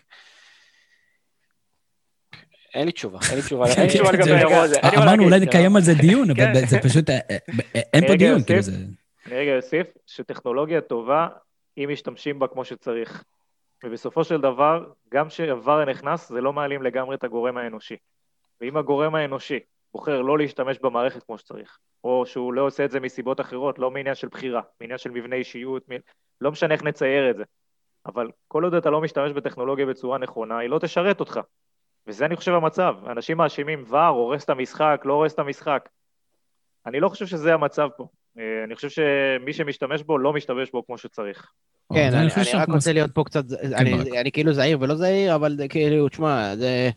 זה, זה משהו פה קצת אה, ברמת החשוד, שמע, זה כאילו, אה, יש מקרים שאין ספק, בסדר, אתה יודע מה, בוא, כאילו, מישהו היה, שופט מישהו באוזניה צריך להגיד לו, חבר, בוא, או שאתה לא רואה את מה שאתה אמור לראות, או שאתה... אבל זה מה שאמרו לו. זה לא בדיוק מה שאמרו לו, בגלל זה קראו לו לא מצלמה. הוא גם ראה את זה שש פעמים, כאילו יש פה מה להסתכל שש פעמים. תשמע, זה באמת, זה גם התגובה של איגוד השופטים שהייתה מאוד מאוד מאוד חריפה ונחרצת. כאילו, משהו שם ברמת ה... צריך כאילו להדליק הרבה הרבה נורות אדומות ולחשוב על מנגנון עוקף למקרים כאלה, כי תשובה שאם, לא יודע, אם שני שופטים ב... ב... של עבר חושבים אחרת, אז, אז עושים לו overruling או משהו, כי, תשמע, זה היה ממש כאילו ברמה מוגזמת בטירוף. זה לא פעם ראשונה, דרך אגב, שזה לא, לא קורה, לא, זה כן, לא עם השופט לא הזה. כזה. כזה לא, נחרץ. גם המרפק, גם המרפק של אלון, של, של אלמוג כהן, שזה שואה ש, שדיברנו עליו מקודם, זה היה 100% וזה נבדק בעבר ולא נשרק. אבל היו מקרים כאלה. כן, יש, יש מקרים אבל שכאילו אתה אומר, אולי יש לעבר מצלמה אני... אחרת, אולי נבדל, אתה יודע, אתה רואה, אתה רואה נבדל ברור ממצלמה אחת, אבל אתה רואה את זה הפוך, או שפתאום אה, מביאים לך איזה זווית, היה איזה טאקל, לא זוכר, שיראו ממצלמה פתאום של עבר וראו שלא היה טאקל שהוא... אבל כל כך ברור, כל כך, כאילו... אתה, אתה יכול לראות את הדברים האלה פעם בשבוע שהם משחררים את הדוח שלהם אחרי המשחק. ואתה רואה שהרבה פעמים הם אה, אומרים, אה, אוקיי, השופט טעה בככה וככה, אבל ממשיכים הלאה את החיים. אה, פה לגמרי, אני מסכים איתך, זה היה מובהק, אין אין פה משחקים, זה פנדל. ואז אז, אז בוא נדבר באמת על, על, על מה קורה בשאר, בשאר העולם. אה, גם כן, אה, מאור איבן התייחס, אמר, בעקבות הטעויות השיפוט, ובאמת היה מחזור, שוב, נתעלם שנייה מהשיח טוויטר, אבל היה מחזור לא כל כך טוב לשיפוט, או הרבה החלטות שיפוט, או הרבה משחקים שנוהלו בצורה לא מספקת. שואלים איך מתמודדים עם זה במקומות אחרים בעולם, אז אנחנו מגיעים קודם כל את השיטה האנגלית. ש, שבה אומרת, אה, אומרים לך באוזניה, ואתה לא הולך לטלוויזיה. זאת אומרת, ההנחת העבודה היא שמי שאמר לך באוזניה הוא טוב. דרך אגב, אני מזכיר לכם מקרים, לדוגמה, כמו הפנדל השנוי במחלוקת של מתן חוזז בדקה ה-90 ואלף נגד קריית שמונה, שדווקא הוא לא שרק, ועבר, החזיר אותו וכן שינה. זאת אומרת, בסופו של דבר, אותו גורם אנושי, או אותו רוב של שופטים בניידת השידור, לא בהכרח נותן לנו את הפתרון, או את התשובה היותר נכונה. זה, זה הגורם האנושי, כמו שדניאל אמר. לפעמים אנשים, לא יודע, רואים דברים קצת אחרת, ו... באמת רואים את זה בכל מיני ענפי ספורט, אבל uh, בגדול, uh, באנגליה, אנגליה ספציפית, רואים שינויים במהלך השנתיים שעבר נמצא שם, שמהוראות ל... כאילו, לא ללכת, לא ללכת למסך בשום פנים ואופן, התלוננו על זה, ששופטים יתחילו ללכת למסך יותר כשעבר קורה להם, ועכשיו, אם אני, אם אני לא טועה, ההוראה האחרונה זה כמה שפחות ללכת למסך. כאילו, אם עבר אומר לך, אז אתה פשוט זורם עם עבר וזהו. וגם כן, מה ש... הוראות מאוד מבלבלות, לא, גם לא, אה, לא אחידות, ו- ואני מתייחס ל- ליואב ניר, שוב, שהוא אוהד הפועל של, של עירוני קריית שמונה, שזה באמת איוב של, ה- של השיפוט, אז הוא מתייחס לשופטים ישראלים, והוא שואל האם המצב כל כך גרוע ביחס לשאר העולם, אז אני רוצה לענות, אני חושב שלא. אנחנו כמובן יותר אמוציונליים, הרבה יותר. אני רואה משחקים בלליגה כל שבוע, ובאמת, כל שבוע השיפוט בלליגה הוא קטסטרופה, משהו מטורף, וזה כאילו בליגה, לא יודע, לא יודע אם הכי עשירה, אבל בטח אה, מהגדולות בעולם. אני רואה החלטות שיפוט מזעזעות גם באנגליה, הרבה פעמים. אני לא מדבר על להעביר את הקו בVAR או דברים שקלופ אה, אה, מתייחס אליהם לגבי נבדל, אבל באמת גם כן שיפוט מאוד מאוד לא אחיד. בשלב מסוים הם פשוט שחקו לפנדל לכל אחד שכאילו יש לו יד. כאילו, יד, יד כאילו איבר בגוף שנקרא יד. גם כן, אה, אני חושב שעם אפס שיקול דעת פתאום, ופתאום כן עם שיקול דעת, גם כן מאוד לא אחיד. אז לשאלתך, אני לא חושב, הוא שואל האם עבר עזר במשהו. בהחלט כן. אני חושב שאנחנו אוהבים להתייחס לאירועים השנויים במחלוקת, או אותם נפילות, כמו באמת, אולי הטעות הכי מזעזעת שאני ראיתי בשנים, מאז שעבר נכנס, אבל בהחלט עוזר גם כן באופסיידים, שאנשים לא זוכרים, היו המון שערים באופסיידים. המון שערים באופסיידים, כאילו, שאתה אומר, מה, איך אתה לא יכול לראות את זה, או התחזויות. אין היום כמעט התחזויות בפנדלים, אנחנו זוכרים, את האלה שיש את ההתחזויות, אנחנו זוכרים אותם. נגיד את אותו פנדל על מתן חוזז, אז אנחנו זוכרים אותו, אבל כמה אירועים כאלה היו? של פנדל שתכלס לא הגיע, ו... ו... אה, ולא זה, ובעבר היו מן הסתם המון המון מקרים כאלה. ואנשים לא מבינים למה שכטר נדחק לספסל במכבי תל אביב. אתה מבין, בן אדם מגיע, לוקחים לו את היתרון הכי גדול שלו. אה, ג'וסואה בדרך, כנראה. הוא ממש בריצה יפה בנושא הזה של התחזויות. והאם הבעיה עם שניים, שלושה שופטים ספציפיים? אה, אז אני לא יודע אם זה שניים, שלושה שופטים ספציפיים, אבל כן, שופט כזה, באירוע כזה, שעושה טעות כזאת, בהחלט יכול להחתים הרבה שופטים אחרים שהיו רואים את זה ואומרים, חבר'ה, נכון, טעות שלי, אין, אין פנדל, ובואו נמשיך הלאה. אז אני חושב שכולנו מסכימים שבסופו של דבר עבר טוב שהוא נמצא. עבר טוב ליהודים. כן, אבל הם לא שומעים. כן, לא, לא, אני אומר, כן, לא עבר טוב ליהודים. הבנתי. אז אה, יואב, אני מצטער, אנחנו לא מסכימים איתך.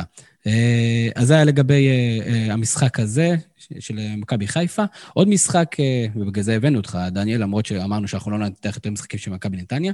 מכבי נתניה יוצאת לדרך חדשה, מנצחת בצורה חלקה ויפה את מסמך אשדוד עם הופעה נהדרת של גבי קוניקובסקי, כמובן בשבוע שהוצאתי אותו מהפנטזי שלי, ואני אשמח לדעת מה פתאום קורה במכבי נתניה, או שזה פשוט ליגה מטורפת שיש שלושה משחק, כל שלושה ימים משחק, הכל יכול לקרות. קודם כל, תוציא את גבי גם השבוע.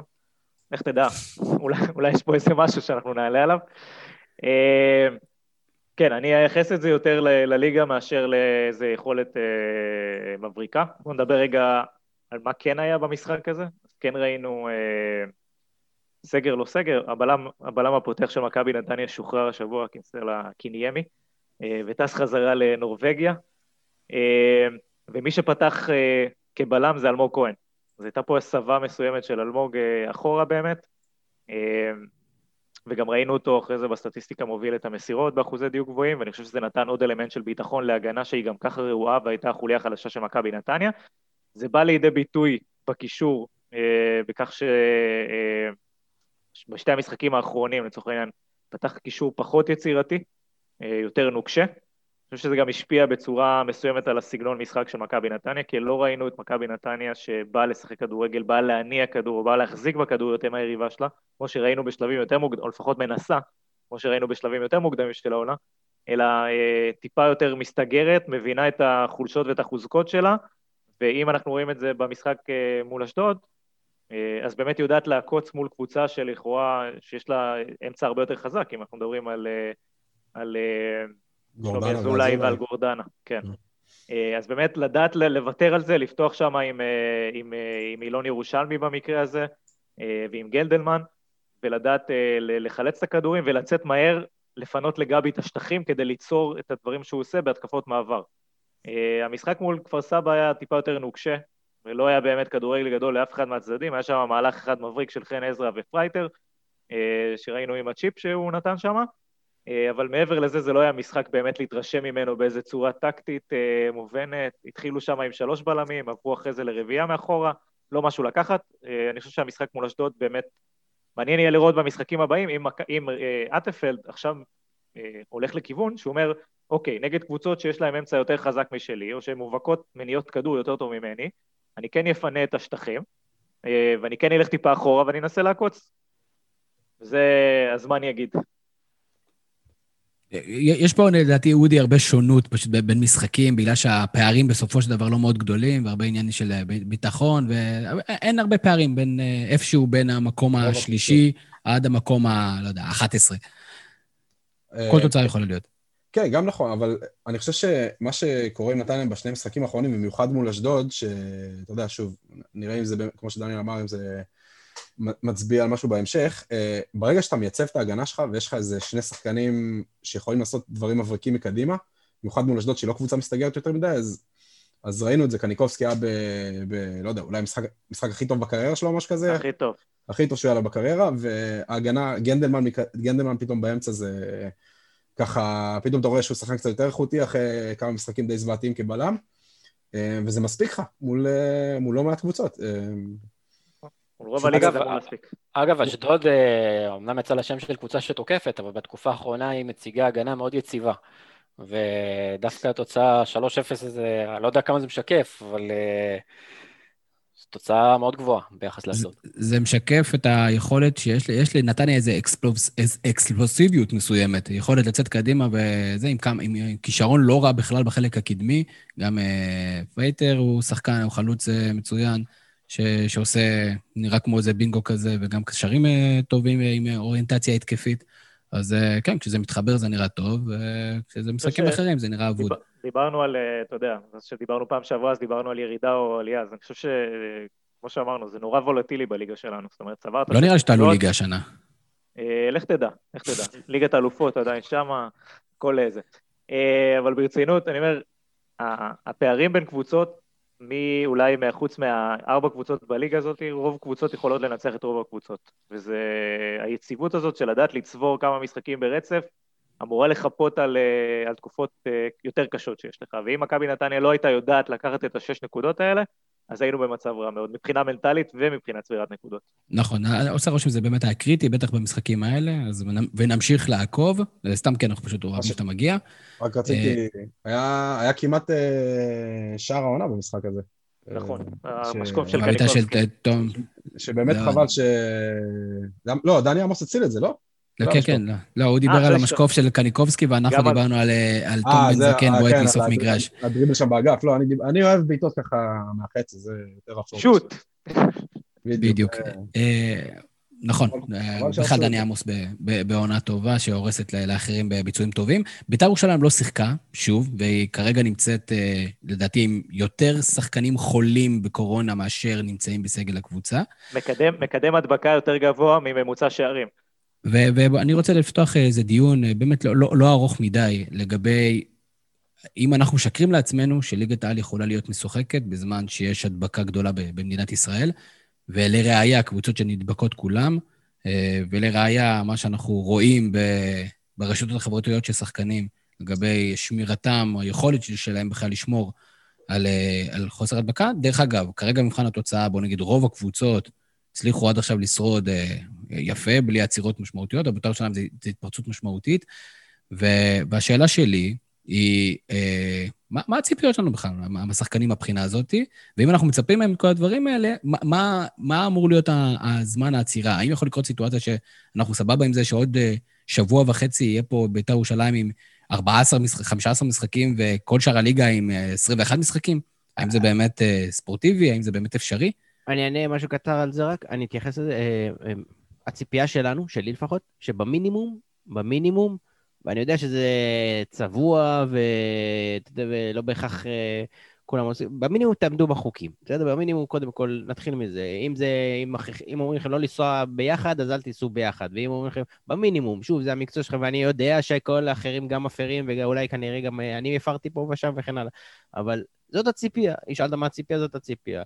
אה, משם אפשר להתווכח. זה המקצוע שלכם, ההשלכות הן אה, הרסניות כלפי המקצוע שלכם, זה לא איזה עכשיו, אה, אוקיי, צחוק, יכול לבטל ליגה דבר כזה. אז כן, אולי מצפים מהם קצת יותר מאחרים, וזה בסדר. בשביל זה הם מקבלים סכומים יותר גבוהים, בשביל זה הם כדורגלנים מקצועיים. וזו הציפייה מהם. שוב, אם, אבל, אם, הכל, היה, בגדול... אם הכל היה עומד לפי החוקים, וזה היה קורה, אף אחד לא יכול להגיד מילה. אבל לא, כשהתפרסמה אבל... התמונה הזאת, שוב, אני לא בא בטענות, אבל אני גם מבין אותם, כן? אבל כשהתפרסמה בסופו של דבר תמונה, אז זה, זה מוציא, זה לא טוב. הוא התנצל, עידן ורד לא התנצל על התמונה הזאת, אני לא בטוח אבל שזה לא מותר כביכול, כי לא, הם, הם בקפסולה של כל לא, השחקנים. לא, קיבלו על זה קנס, מותר להם, יש חוקים אוקיי. שמותר לנסוע עד שתיים ברכב, אם אני לא טועה, הם קיבלו על זה קנס מצחיק של אלף שקל, שאני בטוח שהם מאוד אה, נפגעו בזה.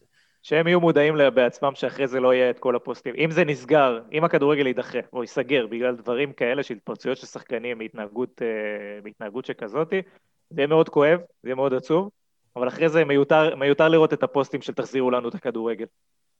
כן, ושוב, אני בטוח שזה לא מרוע, או כאילו, זה אנשים בסופו של דבר, אני בטוח שהם מנסים, אין כאילו, אין המון לפחות לא שראינו תמונות של אה, להשתין מהמקפצה ומסיבות וכאלה, שוב, לא נחשפתי אני לפחות לדברים האלה. אה, ירדן שואה בפרייבט.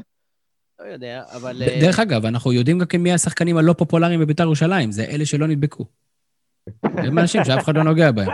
אבל שוב, בסוף המקור, כאילו, אי אפשר לעצור, מה שקרה שם זה משהו שאי אפשר לעצור. בסוף היה שם שחקן שהוא היה בצבא, והדביק מהצבא והדביק את כל הקבוצה, זה לא, זה משהו בלתי נמנע כמעט, כאילו, זה לא... לא, אין ספק. אני, אני חושב, דרך אגב, ש, שלא צריכים לדחות עוד פעם את הליגה. דברים כאלה יקרו, והם יקרו בעוד קבוצות. אני חושב ש-NBA היא דוגמה טובה לזה. לא, אתה לא יכול לעשות אה. דבר כזה, כי... כאילו, אתה לא יכול להמשיך, כאילו, אתה חייב לעצור, לא את הליגה, אבל את הקבוצה, אתה לא יכול להגיד לקבוצה להמשיך, כי... לא, אני אומר, הקבוצה תעצור. לא בהתפרצות. התכוונתי, תעצור את הקבוצה. תראו, כרגע בית"ר ירושלים עם 16 משחקים, אה, כאשר חלק, מהמשח... חלק מהקבוצות עם 17, חלק עם 18, ולדעתי, להבנתי, הם לא יוכלו לשחק לפחות בעשרה הימים הקרובים, שזה עוד שניים, שלושה משחקים, אה, וזה פתאום יהפוך להיות פער של איזה חמישה משחקים. וכמובן, אה, זה גם יוצר פגרות לקבוצות אחרות, ובאמת יטיל ספק האם בכלל אפשר לסיים את הליגה. ו... ושאלה ששואל אותנו עוז נקש מפוד... מפודקאסט בצהוב שחור, חברנו היקר, שואל, האם צריך אולי שנייה לעשות, לתת איזה תעדוף, לדעתי, כאילו, אין, אין סיבה, לא, לא בטוח שיש סיבה לדבר הזה, אבל איזה תעדוף, או לעצור עד שכולם יהיו חוסנו, ואז שוב יעלה שאלה של, אז מה, אז עכשיו כולם יהיו בפיגור כזה גדול? זאת אומרת, מה, מה דעתכם כלפי בכלל כל הסוגיה הזאת? אה, אם אני מתחיל אז אני אגיד שלא, אני לא חושב שצריך לעצור כלום. אה, אני חושב שצריך לחסן בהקדם, זה נכון לגבי כל האוכלוסייה בעיניי. אבל uh, אני לא חושב שעצירת ליגה תשרת עכשיו מישהו, במיוחד לא את הספורט עצמו. אז אני, אני חושב שאנחנו מסכימים עם הדבר הזה. דרך אגב, אה, שואל משה נקש, אחיו, וגם כן חבר בפודקאסט אה, בצהוב שחור, אומר, האם אנחנו רואים בעיה לסיים את הליגה ביוני ולא במאי? כי אנחנו כמובן לא משתתפים ביורו, אבל אני לא בטוח שזה אפשרי מבחינת פיפ"א. אתה צריך לקבל החרגה מאורפה בשביל זה. צריך לבקש מהם, לבקש מהם שמישהו במנהלת או בהתאחדות ישלח מכתב חתום יפה ויבקש אה, ש... זה גם יפגע בקבוצות אה, שמעפילות למפעלים, אני לא טועה, נכון?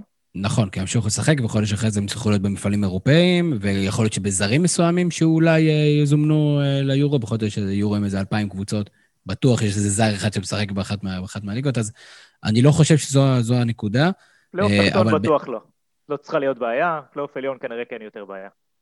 כן, לא נראה לי שיעשו את ההפרדות האלה, ודווקא בדרך כלל הפלייאוף התחתון עוד מסיים לפני הפלייאוף העליון עם כמות המשחקים. אה, לדעתי אנחנו עוד נמשיך לשמוע על זה, אני מקווה מאוד שבאמת זה עוד מעט יהיה מאחורינו עם חיסונים והכול, אבל בהחלט סוגיה שאני מקווה מאוד שלא נידרש אליה בצורה יותר משמעותית.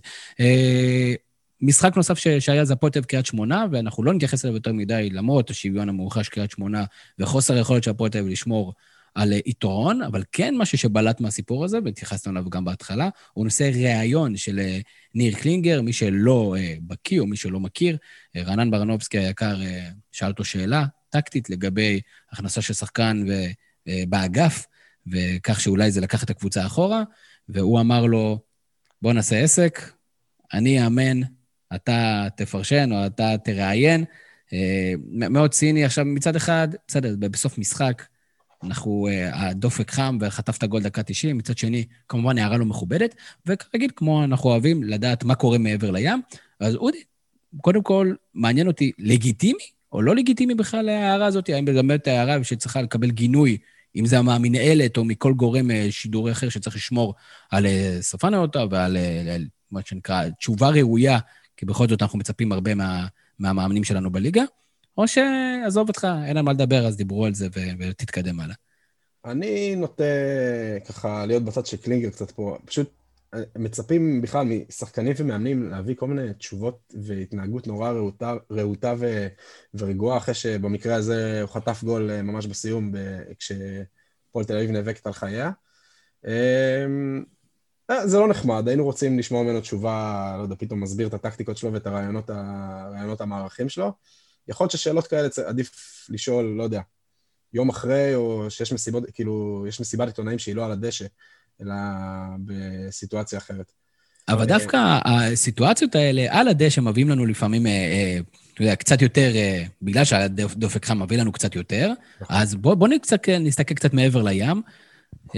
מה, תן לנו דוגמאות של מאמנים שיצאו מגדרם, או כאלה שבכלל יודעים להשתמש ברעיונות האלה כדי להעביר את המסרים שלהם.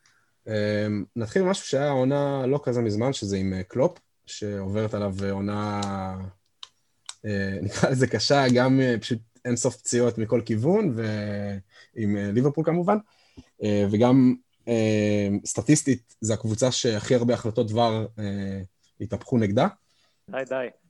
לא, לא בקטע של, לא בקטע שטעו או לא, אבל פשוט, אתה יודע, אתה כל פעם, כשחקן מממן, אני בטוח שזה מאוד מתסכל, ואחרי המשחק מול ברייטון, שהיה תיקו שנגמר עם פנדל שעבר ככה, קלט לקראת הסוף, שבגלל זה ליברפול הפסידו שתי נקודות, קלופ יצא למראיין והתחיל להאשים אותו בתור המייצג גוף שידור שבגללו כל הפציעות, כי מילנר גם נפצע באותו משחק, וממש התחיל אה, דו-שיח כזה שהמראיין דס קלי אמר, מה, מה אתה רוצה ממני? כאילו, יש לך, יש לך, יש לך בעלים ויש לך זה ויש לך נציגים, נציגים בליגה, אתם, אתם חתמתם את החוזים האלה, זה, זה, זה הלו"ז. וקלופ כאילו ממש יצא עליו ומניח שפשוט הוציא את התסכול עליו. אמ, אחד המקרים היותר מפורסמים, זה לא היה ספציפית על זה, שזה היה כמה דקות אחר כך באולפן ראיונות, שהיום uh, כבר לא קיים, בזמן הקורונה, זה מוריניו כמובן, שאפשר האמת לבחור לפחות איזה 15-20 במהלך הקריירה שלו, אבל הכי טוב היה לפני שתי עונות, בתחילת העונה האחרונה שלו עם מאצ'סטר יונייטד, הפסד 3-0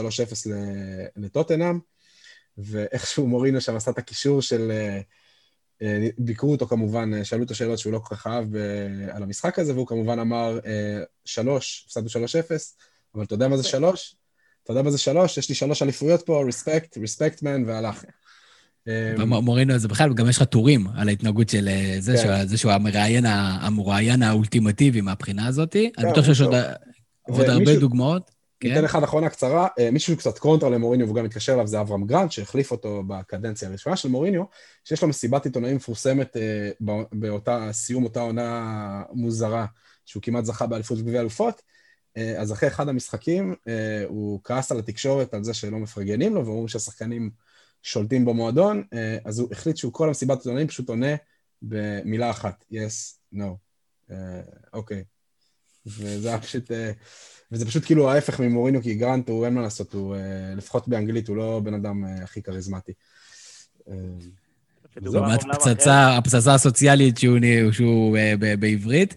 אבל דניאל, אתה יודע, בואו בוא ניכנס לביצה שלנו, ואנחנו ניסינו לשלוח אותך להגיד, אוקיי, מי הם אותם חמשת שחקני ליגת העל שאנחנו הכי מחכים לרעיונות איתם, כי אנחנו יודעים שיקרה משהו. אחרי זה נתייחס גם כן כמובן למאמנים, מהטופ כן. שלוש במאמנים, אבל בואו נתחיל מהשחקנים. שאתה, כשהם נמצאים עם מיקרופון, אתה יודע, אנחנו הולכים לקבל פה איזה פנינה. אני אוהב אה, שחקנים שבאים לדבר דוגרי. זאת אומרת, 99.9 אה, מהכדורגלנים ידגמו, אתה יודע, יענו בקלישאות אה, קבועות של כדורגל. אז אני חיפשתי את האלה עם ה-added value לטוב ולרע, הייתי חייב לדחוף פה גם את דני עמוס במקום החמישי. בגלל האלמנט החברתי וכל מה שהוא מייצג וכל מה שהוא uh, בכל הרעיונות משתדל גם כשהוא עונה על המשחק וגם כשהוא זה, הוא טיפה נותן פה את הפן החברתי uh, ואני אוהב לתת לזה במה, זה מעניין. וגם יש לו יום הולדת היום, אז צריך להגיד לו מזל טוב. כמובן, מזל, מזל טוב. Uh, מקום רביעי שמתי את דור פרץ. אם אני בוחר שחקן מהקבוצה שלי שאני רוצה שיתראיין ויהיה רהוט ויעביר את המסר וזה, אז אני תמיד מתרשם מהרעיונות של דור פרץ. אני חושב שיש לו, שעשו, שיש לי קצת גלוריפיקציה לראיון, לראיון אחד איתו, שהיה בטדי אחרי ה-0-0, בעצם שסימל את אה, לא, פיטוריו לא של אדוניס. כן, כן, יש את הרעיון של בוא, אחריי, ואני קפטן והכל וזה, והמטריה הזאתי. אבל גם ברעיונות הסבירים שלו, הוא לא מדקלם דברים באוטומט. זאת אומרת, אתה רואה את הבן אדם שהוא חושב ועונה על דברים, לפחות זה מרגיש לא, ככה. הוא לא נטע לביא. הוא לא, זהו, אז אני נטע לביא מדורג יותר קדימה, דרך סתם. אה, איתמר ניצן, במקום השלישי, אה, שהוא גם אה, מרואיין שהוא, אתה יודע, לא שבלוני, עונה דברים מעניינים, חושב לפי מה שהוא אומר וכל, ה, וכל הדבר הזה. במקום השני, אני אשים בצוותא שתי חיפאים, אני אגיד נטע לביא של אודי, אבל את דולב חזיזה, כי דולב חזיזה הוא, הוא בן אדם שמעניין לשמוע אותו מדבר ברעיונות שלו. זה, זה גם לא כזה, או שזה יוצא מצחיק ומביך, או שזה יוצא מעניין, אבל, משהו שם קורה. אה, הוא כן מעביר את המסר שהוא אמיתי. אני לא יודע, מקום שני, נראה לי מקום שני קצת פרגון, אבל אה, כן, הוא אמיתי ברעיונות שלו, כן. כן, ועכשיו המקום הראשון זה קצת אה, מוטה, כי זה מוטה מאתמול. ואני לקחתי את הטבח. את המחיים, כן. אהבתי את הרעיון אתמול. הוא חושב שכל רעיון איתו זה פודקאסט. לדעתי זו הנקודה. זו הנקודה איתו. אתם זוכרים שפעם כשהייתי בן 18, כזה, שאלו אותך למה ניצחתם 1-0. בדיוק. אז זה היה, זה היה מעניין וזה נשאר לי בראש מאתמול והלכתי על טבח. יפה מאוד. top שלוש מאמנים זריז, זריז, זריז? אז רגע, זה המקום שלישי, אני שם בצוותא את, אה, את המאמנים הזרים. והסיבה שהמראיינים עושים את הריאיון הזה נורא כיפי. השאלות באנגלית של השדרי קווים בארץ זה חוויה, אני בטוח שכולם למדו את זה באמבטיה, וזה נורא מרשים וזה נורא מהנה, זה הופך את הריאיון לכיפי. אז אה, שמתי שם את אה, ון לוון ושמתי את ריימונד, אטפלד ועוד... אה, שיש להם אנגלית טובה, זאת אומרת, בשונה מהמאמנים האחרים, שכאילו באמת היה קשה ואתה מנסה להיות איתם מאוד בסיסיים, הם בגלל, הם, בגלל שהם מפתיעים עם אנגלית טובה, אז אני חושב שזה גורם למראיין קצת להרגיש באיזה לחץ מסוים. לגמרי. עוד היה שגמגם מולה? אה, כן, היו, היו, היו מקרים אה, מצחיקים מאוד, וגם בדרך כלל שואלים אותם פשוט שאלות, אה, לא עושים עליהם פולו-אפ. זאת אומרת, זה כזה, כן, ניצחתם. כן, כן, פגשת פעם מישהו, גמל, כאילו משפטים כזה, הם לא קשורים, הם לא מתחברים, זה לא... אין לזה קונוטציה. כן, זה המקום השלישי שלנו, אני מסכים, כן. זה אחלה, אחלה יציאה. המקום השני זה קובי רפואה אחרי הפסד. כל הפסד. אין בן אדם יותר אמוציונלי מקובי רפואה בכדורגל הישראלי אחרי הפסד. אה, לא יודע, מקום ראשון? כל, מי שראה, כל מי שראה איתו רעיון מבין על מה, על מה מדובר. לגמרי. אה, מקום ראשון זה קלינגר, כמובן. חוץ מהיציאה של אתמול, כשקלינגר מנצח, אה, אז יש פה גניבת דעת ברמה הכי גבוהה שיש, וזה הכי מצחיק. הוא מייחס את זה לאלף ואחד גורמים מיתיים, ואיך עושים דברים, ופה, ותרגלנו, והנה... ושמפסידים זה קורה מסיבות אחרות, אבל זה תמיד, תמיד, תמיד מעניין. אז אני, אז אני אתן לך מקום שלדעתי היה צריך להיות, להיות לפחות להיאבק על המקום הראשון, וקצת שכחנו בגלל שהוא עכשיו בפרופיל פחות נמוך. שרן כן? יני? לא, לא, זה בשחקנים. מה, כן, מאמנים או שחקנים? שרן יני, אני מדבר על מאמנים. אוקיי. במקום הראשון מבחינתי, לדעתי בפי 30 בזה, זה, זה גיא לוזון. גיא לוזון, כשהוא היה מאמן במכבי חיפה או בפועל תל אביב, קבוצות הגדולות, זה באמת, הייתי, הייתי משלם כרטיס כדי לשמוע אותו, כי זה באמת סוג של תיאור ואמוציות, ובאתי להוכיח לכם, כאילו, גם ניצחת וגם הפסדת זה אותו טון, אותם דברים, רק עם קצת קונוטציה אחרת. לא, בסדר. הלכתי על העונה, אבל אם אנחנו הולכים אחורה, אז יש שתיים שגם צריכים לקבל מקום של כבוד, שרשמתי אותם בצד, ואמרתי, אם אנחנו מסתכלים היסטוריה... בקצרה, בקצרה, בקצרה. לא, לא, בשתי כן? מילים. גיא לוי, שכל רעיון איתו זה גם חוויה, וכמובן גילי לנדאו, המשורר. נכון מאוד. אני, אני מסכים, אבל באמת הם, הם קצת ישנים, אבל גיא לוזון, הוא underrated רציני מאוד, זה בן אדם שאמר, היינו צריכים לנצח פה 20 הפרש אם זה היה כדורסל. זה, זה כל מיני דברים כאלה שמתחברים לאיזו קונספציה שהיא שבויה הרבה פעמים אצלו. זה אחלה עונה, ואנחנו מקווים שימשיך להתראיין. אה, אנחנו רצים, רצים, רצים, וממש בקצרה נשתדל לצאת לסיבוב עולמי עם אודי ריבן. כן, אז חזרנו. אה, משהו, נתחיל באיזוטרי ביותר, אה, גמביה, או כמו שבאנגלית אומרים, דה גמביה. מדינה קטנה באפריקה, שני מיליון תושבים, חצי גודל מישראל, מקום 157 בדירוג פיפא, אבל... הביאו לנו את מיוקה. כן. לארץ. מיוקה, מיוקה זה זמביה. הוא אה, זמביה. אוקיי, סליחה. אני לא רוצה לזמביה. כמו שאומר השיר המפורסם. בכל מקרה, גמביה לעולם לא הופיעה במונדיאל מן הסתם, לעולם לא הגיעה, לא הפילה לאליפות אפריקה, אבל יש להם מלא מלא שחקנים שמשחקים באירופה, מעל 100 שחקנים, כולל חמישה בליגה האיטלקית, ולפני שלוש שנים התמנה מאמן בלגי די אלמוני בשם טון, תום סיינטפיט, שהוא בעיקר... אתה הולך להגיד טון קאנן. כן. לא, לא, לא איזה גונב דעת כזה, אה, שהוא אימן בעיקר כל מיני נבחרות קטנות באפריקה, אה, מלאווי, אתיופיה וזה, והוא, אה, והוא החליט, טוב, אני עושה פה באפריקה, כאילו, הרבה פעמים נבחרות אוהבות לשחק כדורגל יפה, הוא אמר, לא צריך את זה, הגנה מאוד חזקה, יש לי שחקנים סופר מהירים מקדימה, אני פשוט מעיף להם כדורים, ובמוקדמות אליפות אפריקה שיימשכו במרץ, וחוזרים אלינו במרץ לעוד שני משחקים, גמביה מובילה את הבית שלה, והיא צריכה לשרוד שני משחקים מול קונגו ומול אה, מול קונגו ואנגולה, אה, ואז היא עולה בפעם הראשונה בהיסטוריה שלה לאליפות. אה, חמישה שחקנים בליגה האיטלקית, איזה מטורף. והם מיד, אני אגיד פשוט שני שמות, מה שכן, הם בונים על אליפות, אליפות העולם ב-2026, כי תשע נבחרות אפריקאיות הולכות לעלות הפעם, אז נותן פתאום ככה תקווה לכל הנבחרות שהן לא ניגריה, קמרון עיניו. אה, שחקן שאולי כאילו חלק מהחובבי הליגה האיטלקית מכירים זה מוסה ברו, הוא משחק, ב... הוא משחק בבולוניה, אה, הוא מושל מאטלנטה, בחור צעיר מאוד מאוד מוכשר, והכוכב השני זה אה, עומר קולי, הוא קצת יותר מבוגר, הוא בלם פותח בסמדוריה, עומר קולי, סליחה. וזהו פחות או יותר, כל השחקנים שלהם משחקים באירופה ברמות כאלו, זה, אין שחקנים שמגיעים מגמביה. נבחרת שהוא יכול להיות שתהיה פתאום במאייה הראשונה של פיפ"א בקרוב. מג... כן. מגמביה אנחנו קופצים ללונדון השיקית, אה, ושם לא מזמן אה, אדון אה, פרנק למפרט פוטר מצ'לסי, שזה דרך החיים בצ'לסי, אתה עובד שנה, שנה וחצי, והולך הביתה. ומקבל פיצויים לחמש שנים וממשיך כן, הלאה. בדיוק.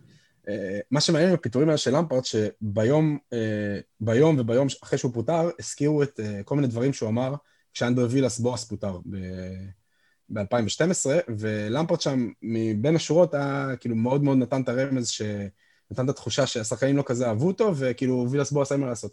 אלה החיים, והוא צריך ללכת הביתה, לא היה חבר טוב שלי. אה, אתמול, גארי, אה, היום, סליחה, גארי נביל אמר שווילס בוס פוטר בגלל שכל השחקנים, אה, למפרד, אסיאן ועוד כמה חבר'ה שלא הורכבו בהרכב באיזה משחק, התקשרו לתקשורת וביקשו ללכלך עליו, כדי שרומן יעוף, רומן יעיף אותו. ואיך שגלגל מסתובב. ואיך אנחנו מגיעים לאנדרי וילס בואס? מרסיי בתקופה לא טובה בליגה הצרפתית, היום אנדרי וילס בואס אה, אומר, לא רוצה להיות פה יותר, ההנהלה מוכרת שחקנים. הוא אמר את זה במסיבת עיתונאים. כן, מוכרת שחקנים שאני לא רוצה שימכרו, מחתימה שחקנים שאני לא רוצה שימכרו, לא רוצה פיצויים, אני מתפטר, תנו לי ללכת מכאן. ההנהלה לא קיבלה את ה... בסופו של דבר לא קיבלה את ההתפטרות שלו, אלא פיטרו אותו. זה אגו צרפתי? כן, כנראה. זה הדרך המיוחדת של זה, ומה שמעניין... מתעקשים לא לחסוך את הפיצויים. בדיוק, בליגה שאם אה, מישהו קרא את הטור של חמי עמיחי על, אה, על הבעיות הצפויות לכדורגל הצרפתי בגלל אה, חוזי שידור, אז הם פשוט הכניסו את עצמם לברוך עוד יותר גדול. ומה שמעניין, שהמאמן הראשון שכנראה הם התקשרו אליו זה מאוריציו סארי, שזה עוד אחד ממפוטרי צ'לסי, למרות שסארי כנראה אמר להם לא, כי הוא לא רוצה לקחת קבוצה באמצע העונה. אמ, היפסטר כדורגל שכזה. כן. מותר לעשן אה, בליגה הצרפתית? על הצרפתים, כן, לא יודע, נראה לי שכן. זה נראה לי השיקול העיקרי שלו. אז שיקחו את יוסי מזרחי. ונסיים, אה, זה, אני, אני זוכר, אודי, שאתה באת לפה לפני, אה, אה, אתה יודע, כמה זה היה? כמה, בתחילת החלון של ינואר, ואמרת שהחלון של ינואר הולך להיות דל, אני חושב שאפילו אתה לא האמנת כמה דל הוא יהיה. כן, זה היה חלון, הוא כמעט ולא היה קיים. מבחינת מספרים, ניקח את אנגליה, שהיא תמיד הספנדרית הגדולה של החלון, אה, הוציאו רק 84 מיליון פאונד, אה, לעומת 230 בעונה שעברה בינואר, והרבה פעמים הסכומים יותר גדולים. זה הסכום הכי נמוך בינואר מאז 2010. אה, ההעברה הכי יקרה הייתה סעיד בן רחמה, בן רחמה שהוחתם מברנפורד לווסטהאם, אבל הוא כבר שיחק בווסטהאם, הוא היה בהשאלה עד עכשיו, פשוט הם עכשיו סגרו סופית ההחתמה, ההעברה הכי... אה, ההעברה הכי יקרה של באמת שחקן שעבר מקבוצה לקבוצה זה אמד דיאלו, שבחור בן 18 מאטלנטה שעבר למנצ'סטר יונייטד, אה, תמורת משהו, זה עלול להגיע ל-40 מיליון פאונד, כרגע זה 20 ומשהו, יש מצב טוב שהוא בכלל לא ישחק העונה. הביאו אותו בשביל העתיד, הוא כבר קרקס את ליברפול בליגת ה under 23, והקבוצה שכולם שמו עליה עין בחלון הזה, שזה ליברפול, בגלל מצוקת הבלמים שלה, בסוף, ברגע האחרון היא כן החתימה שני שחקנים, אחד בלם מפרסטון, בן דייוויס, ב-1.6 מיליון פאונד, ועוד... כסף למכולת. כסף למכולת, באמת, ועוד אה, את, אה, את הבלם הטורקי... אוזן קבק. אוזן קבק, שהוא שחקן נבחרת טורקיה בן 20, אה, והחתים אותו בהשאלה, עם אופציה לקנייה ב-18 מיליון, שגם בשביל שחקן נבחרת, בלם עתיד כביכול, זה לא נשמע כמו סכום uh, גדול מדי. בקיצור, אנחנו לא רואים אף אחד משתולל, בטח לא ריאל מדריד, בטח לא ברצלונה, ש... על הנייר. יהיה מאוד מאוד מעניין לראות איך הקבוצות האלה מתאוששות מהקורונה ואיך הם יראו בקיץ, בטח עם תוכניות הרכש שלהם. אה, דני זסטנקר, אתם אולי לא יודעים, אבל הוא אחד משחקני הפנטזי ליגת העל היותר טובים שאתם תכירו, ובהיעדרו של אדם הוא יספר לנו על שתיים, שלוש, אה, שניים, שלושה שחקנים שכדאי לכם לשקול בהרכב הפנטזי שלכם בשבוע הקרוב. אה, דני, שידור שלך. טוב, אז uh, האמת שההמלצות, נפלתי על שבוע די קליל אה, בעיניי בסך הכל מבחינת המלצות. יש את ההגנה של מכבי תל אביב, שיש לה משחק נוח, ומצד שני קשה לשים שחקנים מהתקפה של מכבי תל אביב, כי יש שם רוטציות, וקשה, יונתן כהן, שהוא הבנקר העיקרי, לא ברור מה קורה עם הכשירות שלו, אז לדעתי ארננדז וסבורית, uh, בחירות טבעיות. בנוסף לזה, יש את המשחק של אה, קריית שמונה מול מכבי פתח תקווה, כשקריית שמונה עם שני שחקני הגנה חולי קורונה, זיו מורגן ועידן נחמיאס, שעידן נחמיאס הוא עוגן בהגנה של קריית שמונה, אה, ולכן אה, אני ממליץ על ליאל עבדה, עבדה. עכשיו יש גם כמה דיס המלצות וכמה דברים לשים לב אליהם.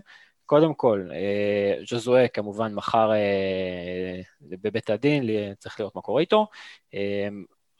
דדיה, אה, משחק שערורייה מול מכבי תל אביב. אה, אני לא פוסל שנראה את קלטינס מגן ימני, כמובן לא מבוסס על כלום, עוד נטו תחושה, אה, ולכן אולי שווה להוציא, מי שמחזיק. ודבר אחרון, מי שבונה ככה על דגני, שהוא גם לא נדבק, ואולי הוא יחזור ואולי זה, אז רק לקחת בחשבון שיש לו ארבעה צהובים, וזה יכול להפוך מהר מאוד להרחקה, אולי באחד המשחקי ההשלמה, וזה יכול להיות בעיה, מי שיש לו מומלץ להוציא. מי שבכלל בונה על זה שבית"ר ירושלים ישחקו, אנחנו עוד מעט נגיע לזה. אה, ניחושים, ניחושים על הפרק, ויש לנו אה, מחזור שלם ביום שבת ראשון, ואולי אולי שני. עוד נדבר על זה. אני מזכיר לכם, אה, בשיטת דניאל, אודי, דני, ואז אני. משחק ראשון, עירוני קריית שמונה, מכבי פתח תקווה, התייחסת עליו יום שבת בשעה שלוש. אז בבקשה, וברק גם כן, בוא... ת, תגיד גם כן דעתך, כי בכל זאת אתה, יש מצב, מוביל את הטבלה עדיין. אודי עדיין לא בדק, אבל הוא, הוא יבדוק והוא יעדכן אותנו. אז אה, דניאל, ראשון. אה, פתח תקווה. אודי? קריית שמונה. פתח תקווה. ברק? פתח תקווה. אני גם אלך עם פתח תקווה, אה, האמת שלא חשבתי על זה, אבל דני פשוט עזר לי, אז uh, אני הולך לפתח תקווה. הפועל חיפה, מכבי נתניה, אחלה משחק, יום שבת, בשעה שש. איקס. הפועל חיפה. הפועל חיפה. נתניה. אה, תיקו. הפועל כפר סבא, הפועל באר שבע, יום שבת, רבע לשבע, כנראה לעיני אצטדיון מלא. באר שבע. אה, תיקו. תיקו. באר שבע. כפר סבא. מכבי תל סכנין, יום שבת, שמונה ורבע. מכבי תל אביב. אה, איקס. מכבי תל אביב. מכבי תל אביב. מכבי תל אביב. אני חושב שגם קיאל וגם קנדיל לא משחקים במשחק הזה. מס"מ אשדוד, מכבי חיפה, אחלה משחק. באשדוד. אה, איקס. אה, שתיים, מכבי חיפה. אני גם ממכבי חיפה. חיפה. אה, אני גם אומר חיפה. הפועל חדרה, הפועל תל אביב, יום ראשון, שמונה וחצי. לינגר מנצח. איקס. את קורצקי היום. אה, חדרה ניצחון. אני גם, חדרה, אפקט המאמן החדש יימשך עוד טיפה. איקס. איקס. ובית"ר ירושלים בני יהודה, אני לא מאמין שישוחק, אבל בואו נדבר על זה. בני יהודה. גם בני יהודה. איקס. בני יהודה לא מסוגל לנצח כלום. איקס, איקס. יוסי אבוקסיס, יש כוחות, כוחות בכתום. אם זה ישוחק, אז אני אומר אחד. כן, זהו, היה... אגב, מה קורה עם בני יהודה יורדת ליגה? הוא נשאר, הוא חייב להישאר. אז הוא יכול לעבור למכבי חיפה. לא, אם יורדים ליגה הוא חייב להישאר. ומוכפל לו השכר. מאוד יכול להיות. דניאל יצחקי, כרגע כיף שאתה איתנו. אה, מה נאחל לך? אה, נאחל לי עוד מחזורים כאלה של, אה, של צבירת נקודות. שהכדורגל יהיה שמח. שיהיה כדורגל שמח. כן, אז זה, זה מה שרציתי לאחל לך, דני זסטנקר. תודה רבה שבאת, איך היה? היה כיף מאוד, אני אשמח לבוא עוד. או, יפה מאוד, זה סוג של בן אדם ששם את הרגל בדלת. אודי ריבן, תודה רבה, כרגיל, מאיר את עינינו ומביא לנו uh, תובנות. Uh, לא רוצה לאחל לך שום דבר, שיהיה לך בהצלחה. וכרגיל, תודה רבה לברק קורן על כל ההפקה, סדר ארגון והסאונד הטוב יחסית שאתם שומעים באוזניים. אני הייתי תמיר זוארץ, שיהיה לכם שבוע נהדר, ותלכו להתחסן. זה, זה חשוב. יש לי פודקאסט, מה זה פודקאסט? זה כמו חדשות. יש לי פודקאסט, מה זה פודקאסט? זה כמו חדשות.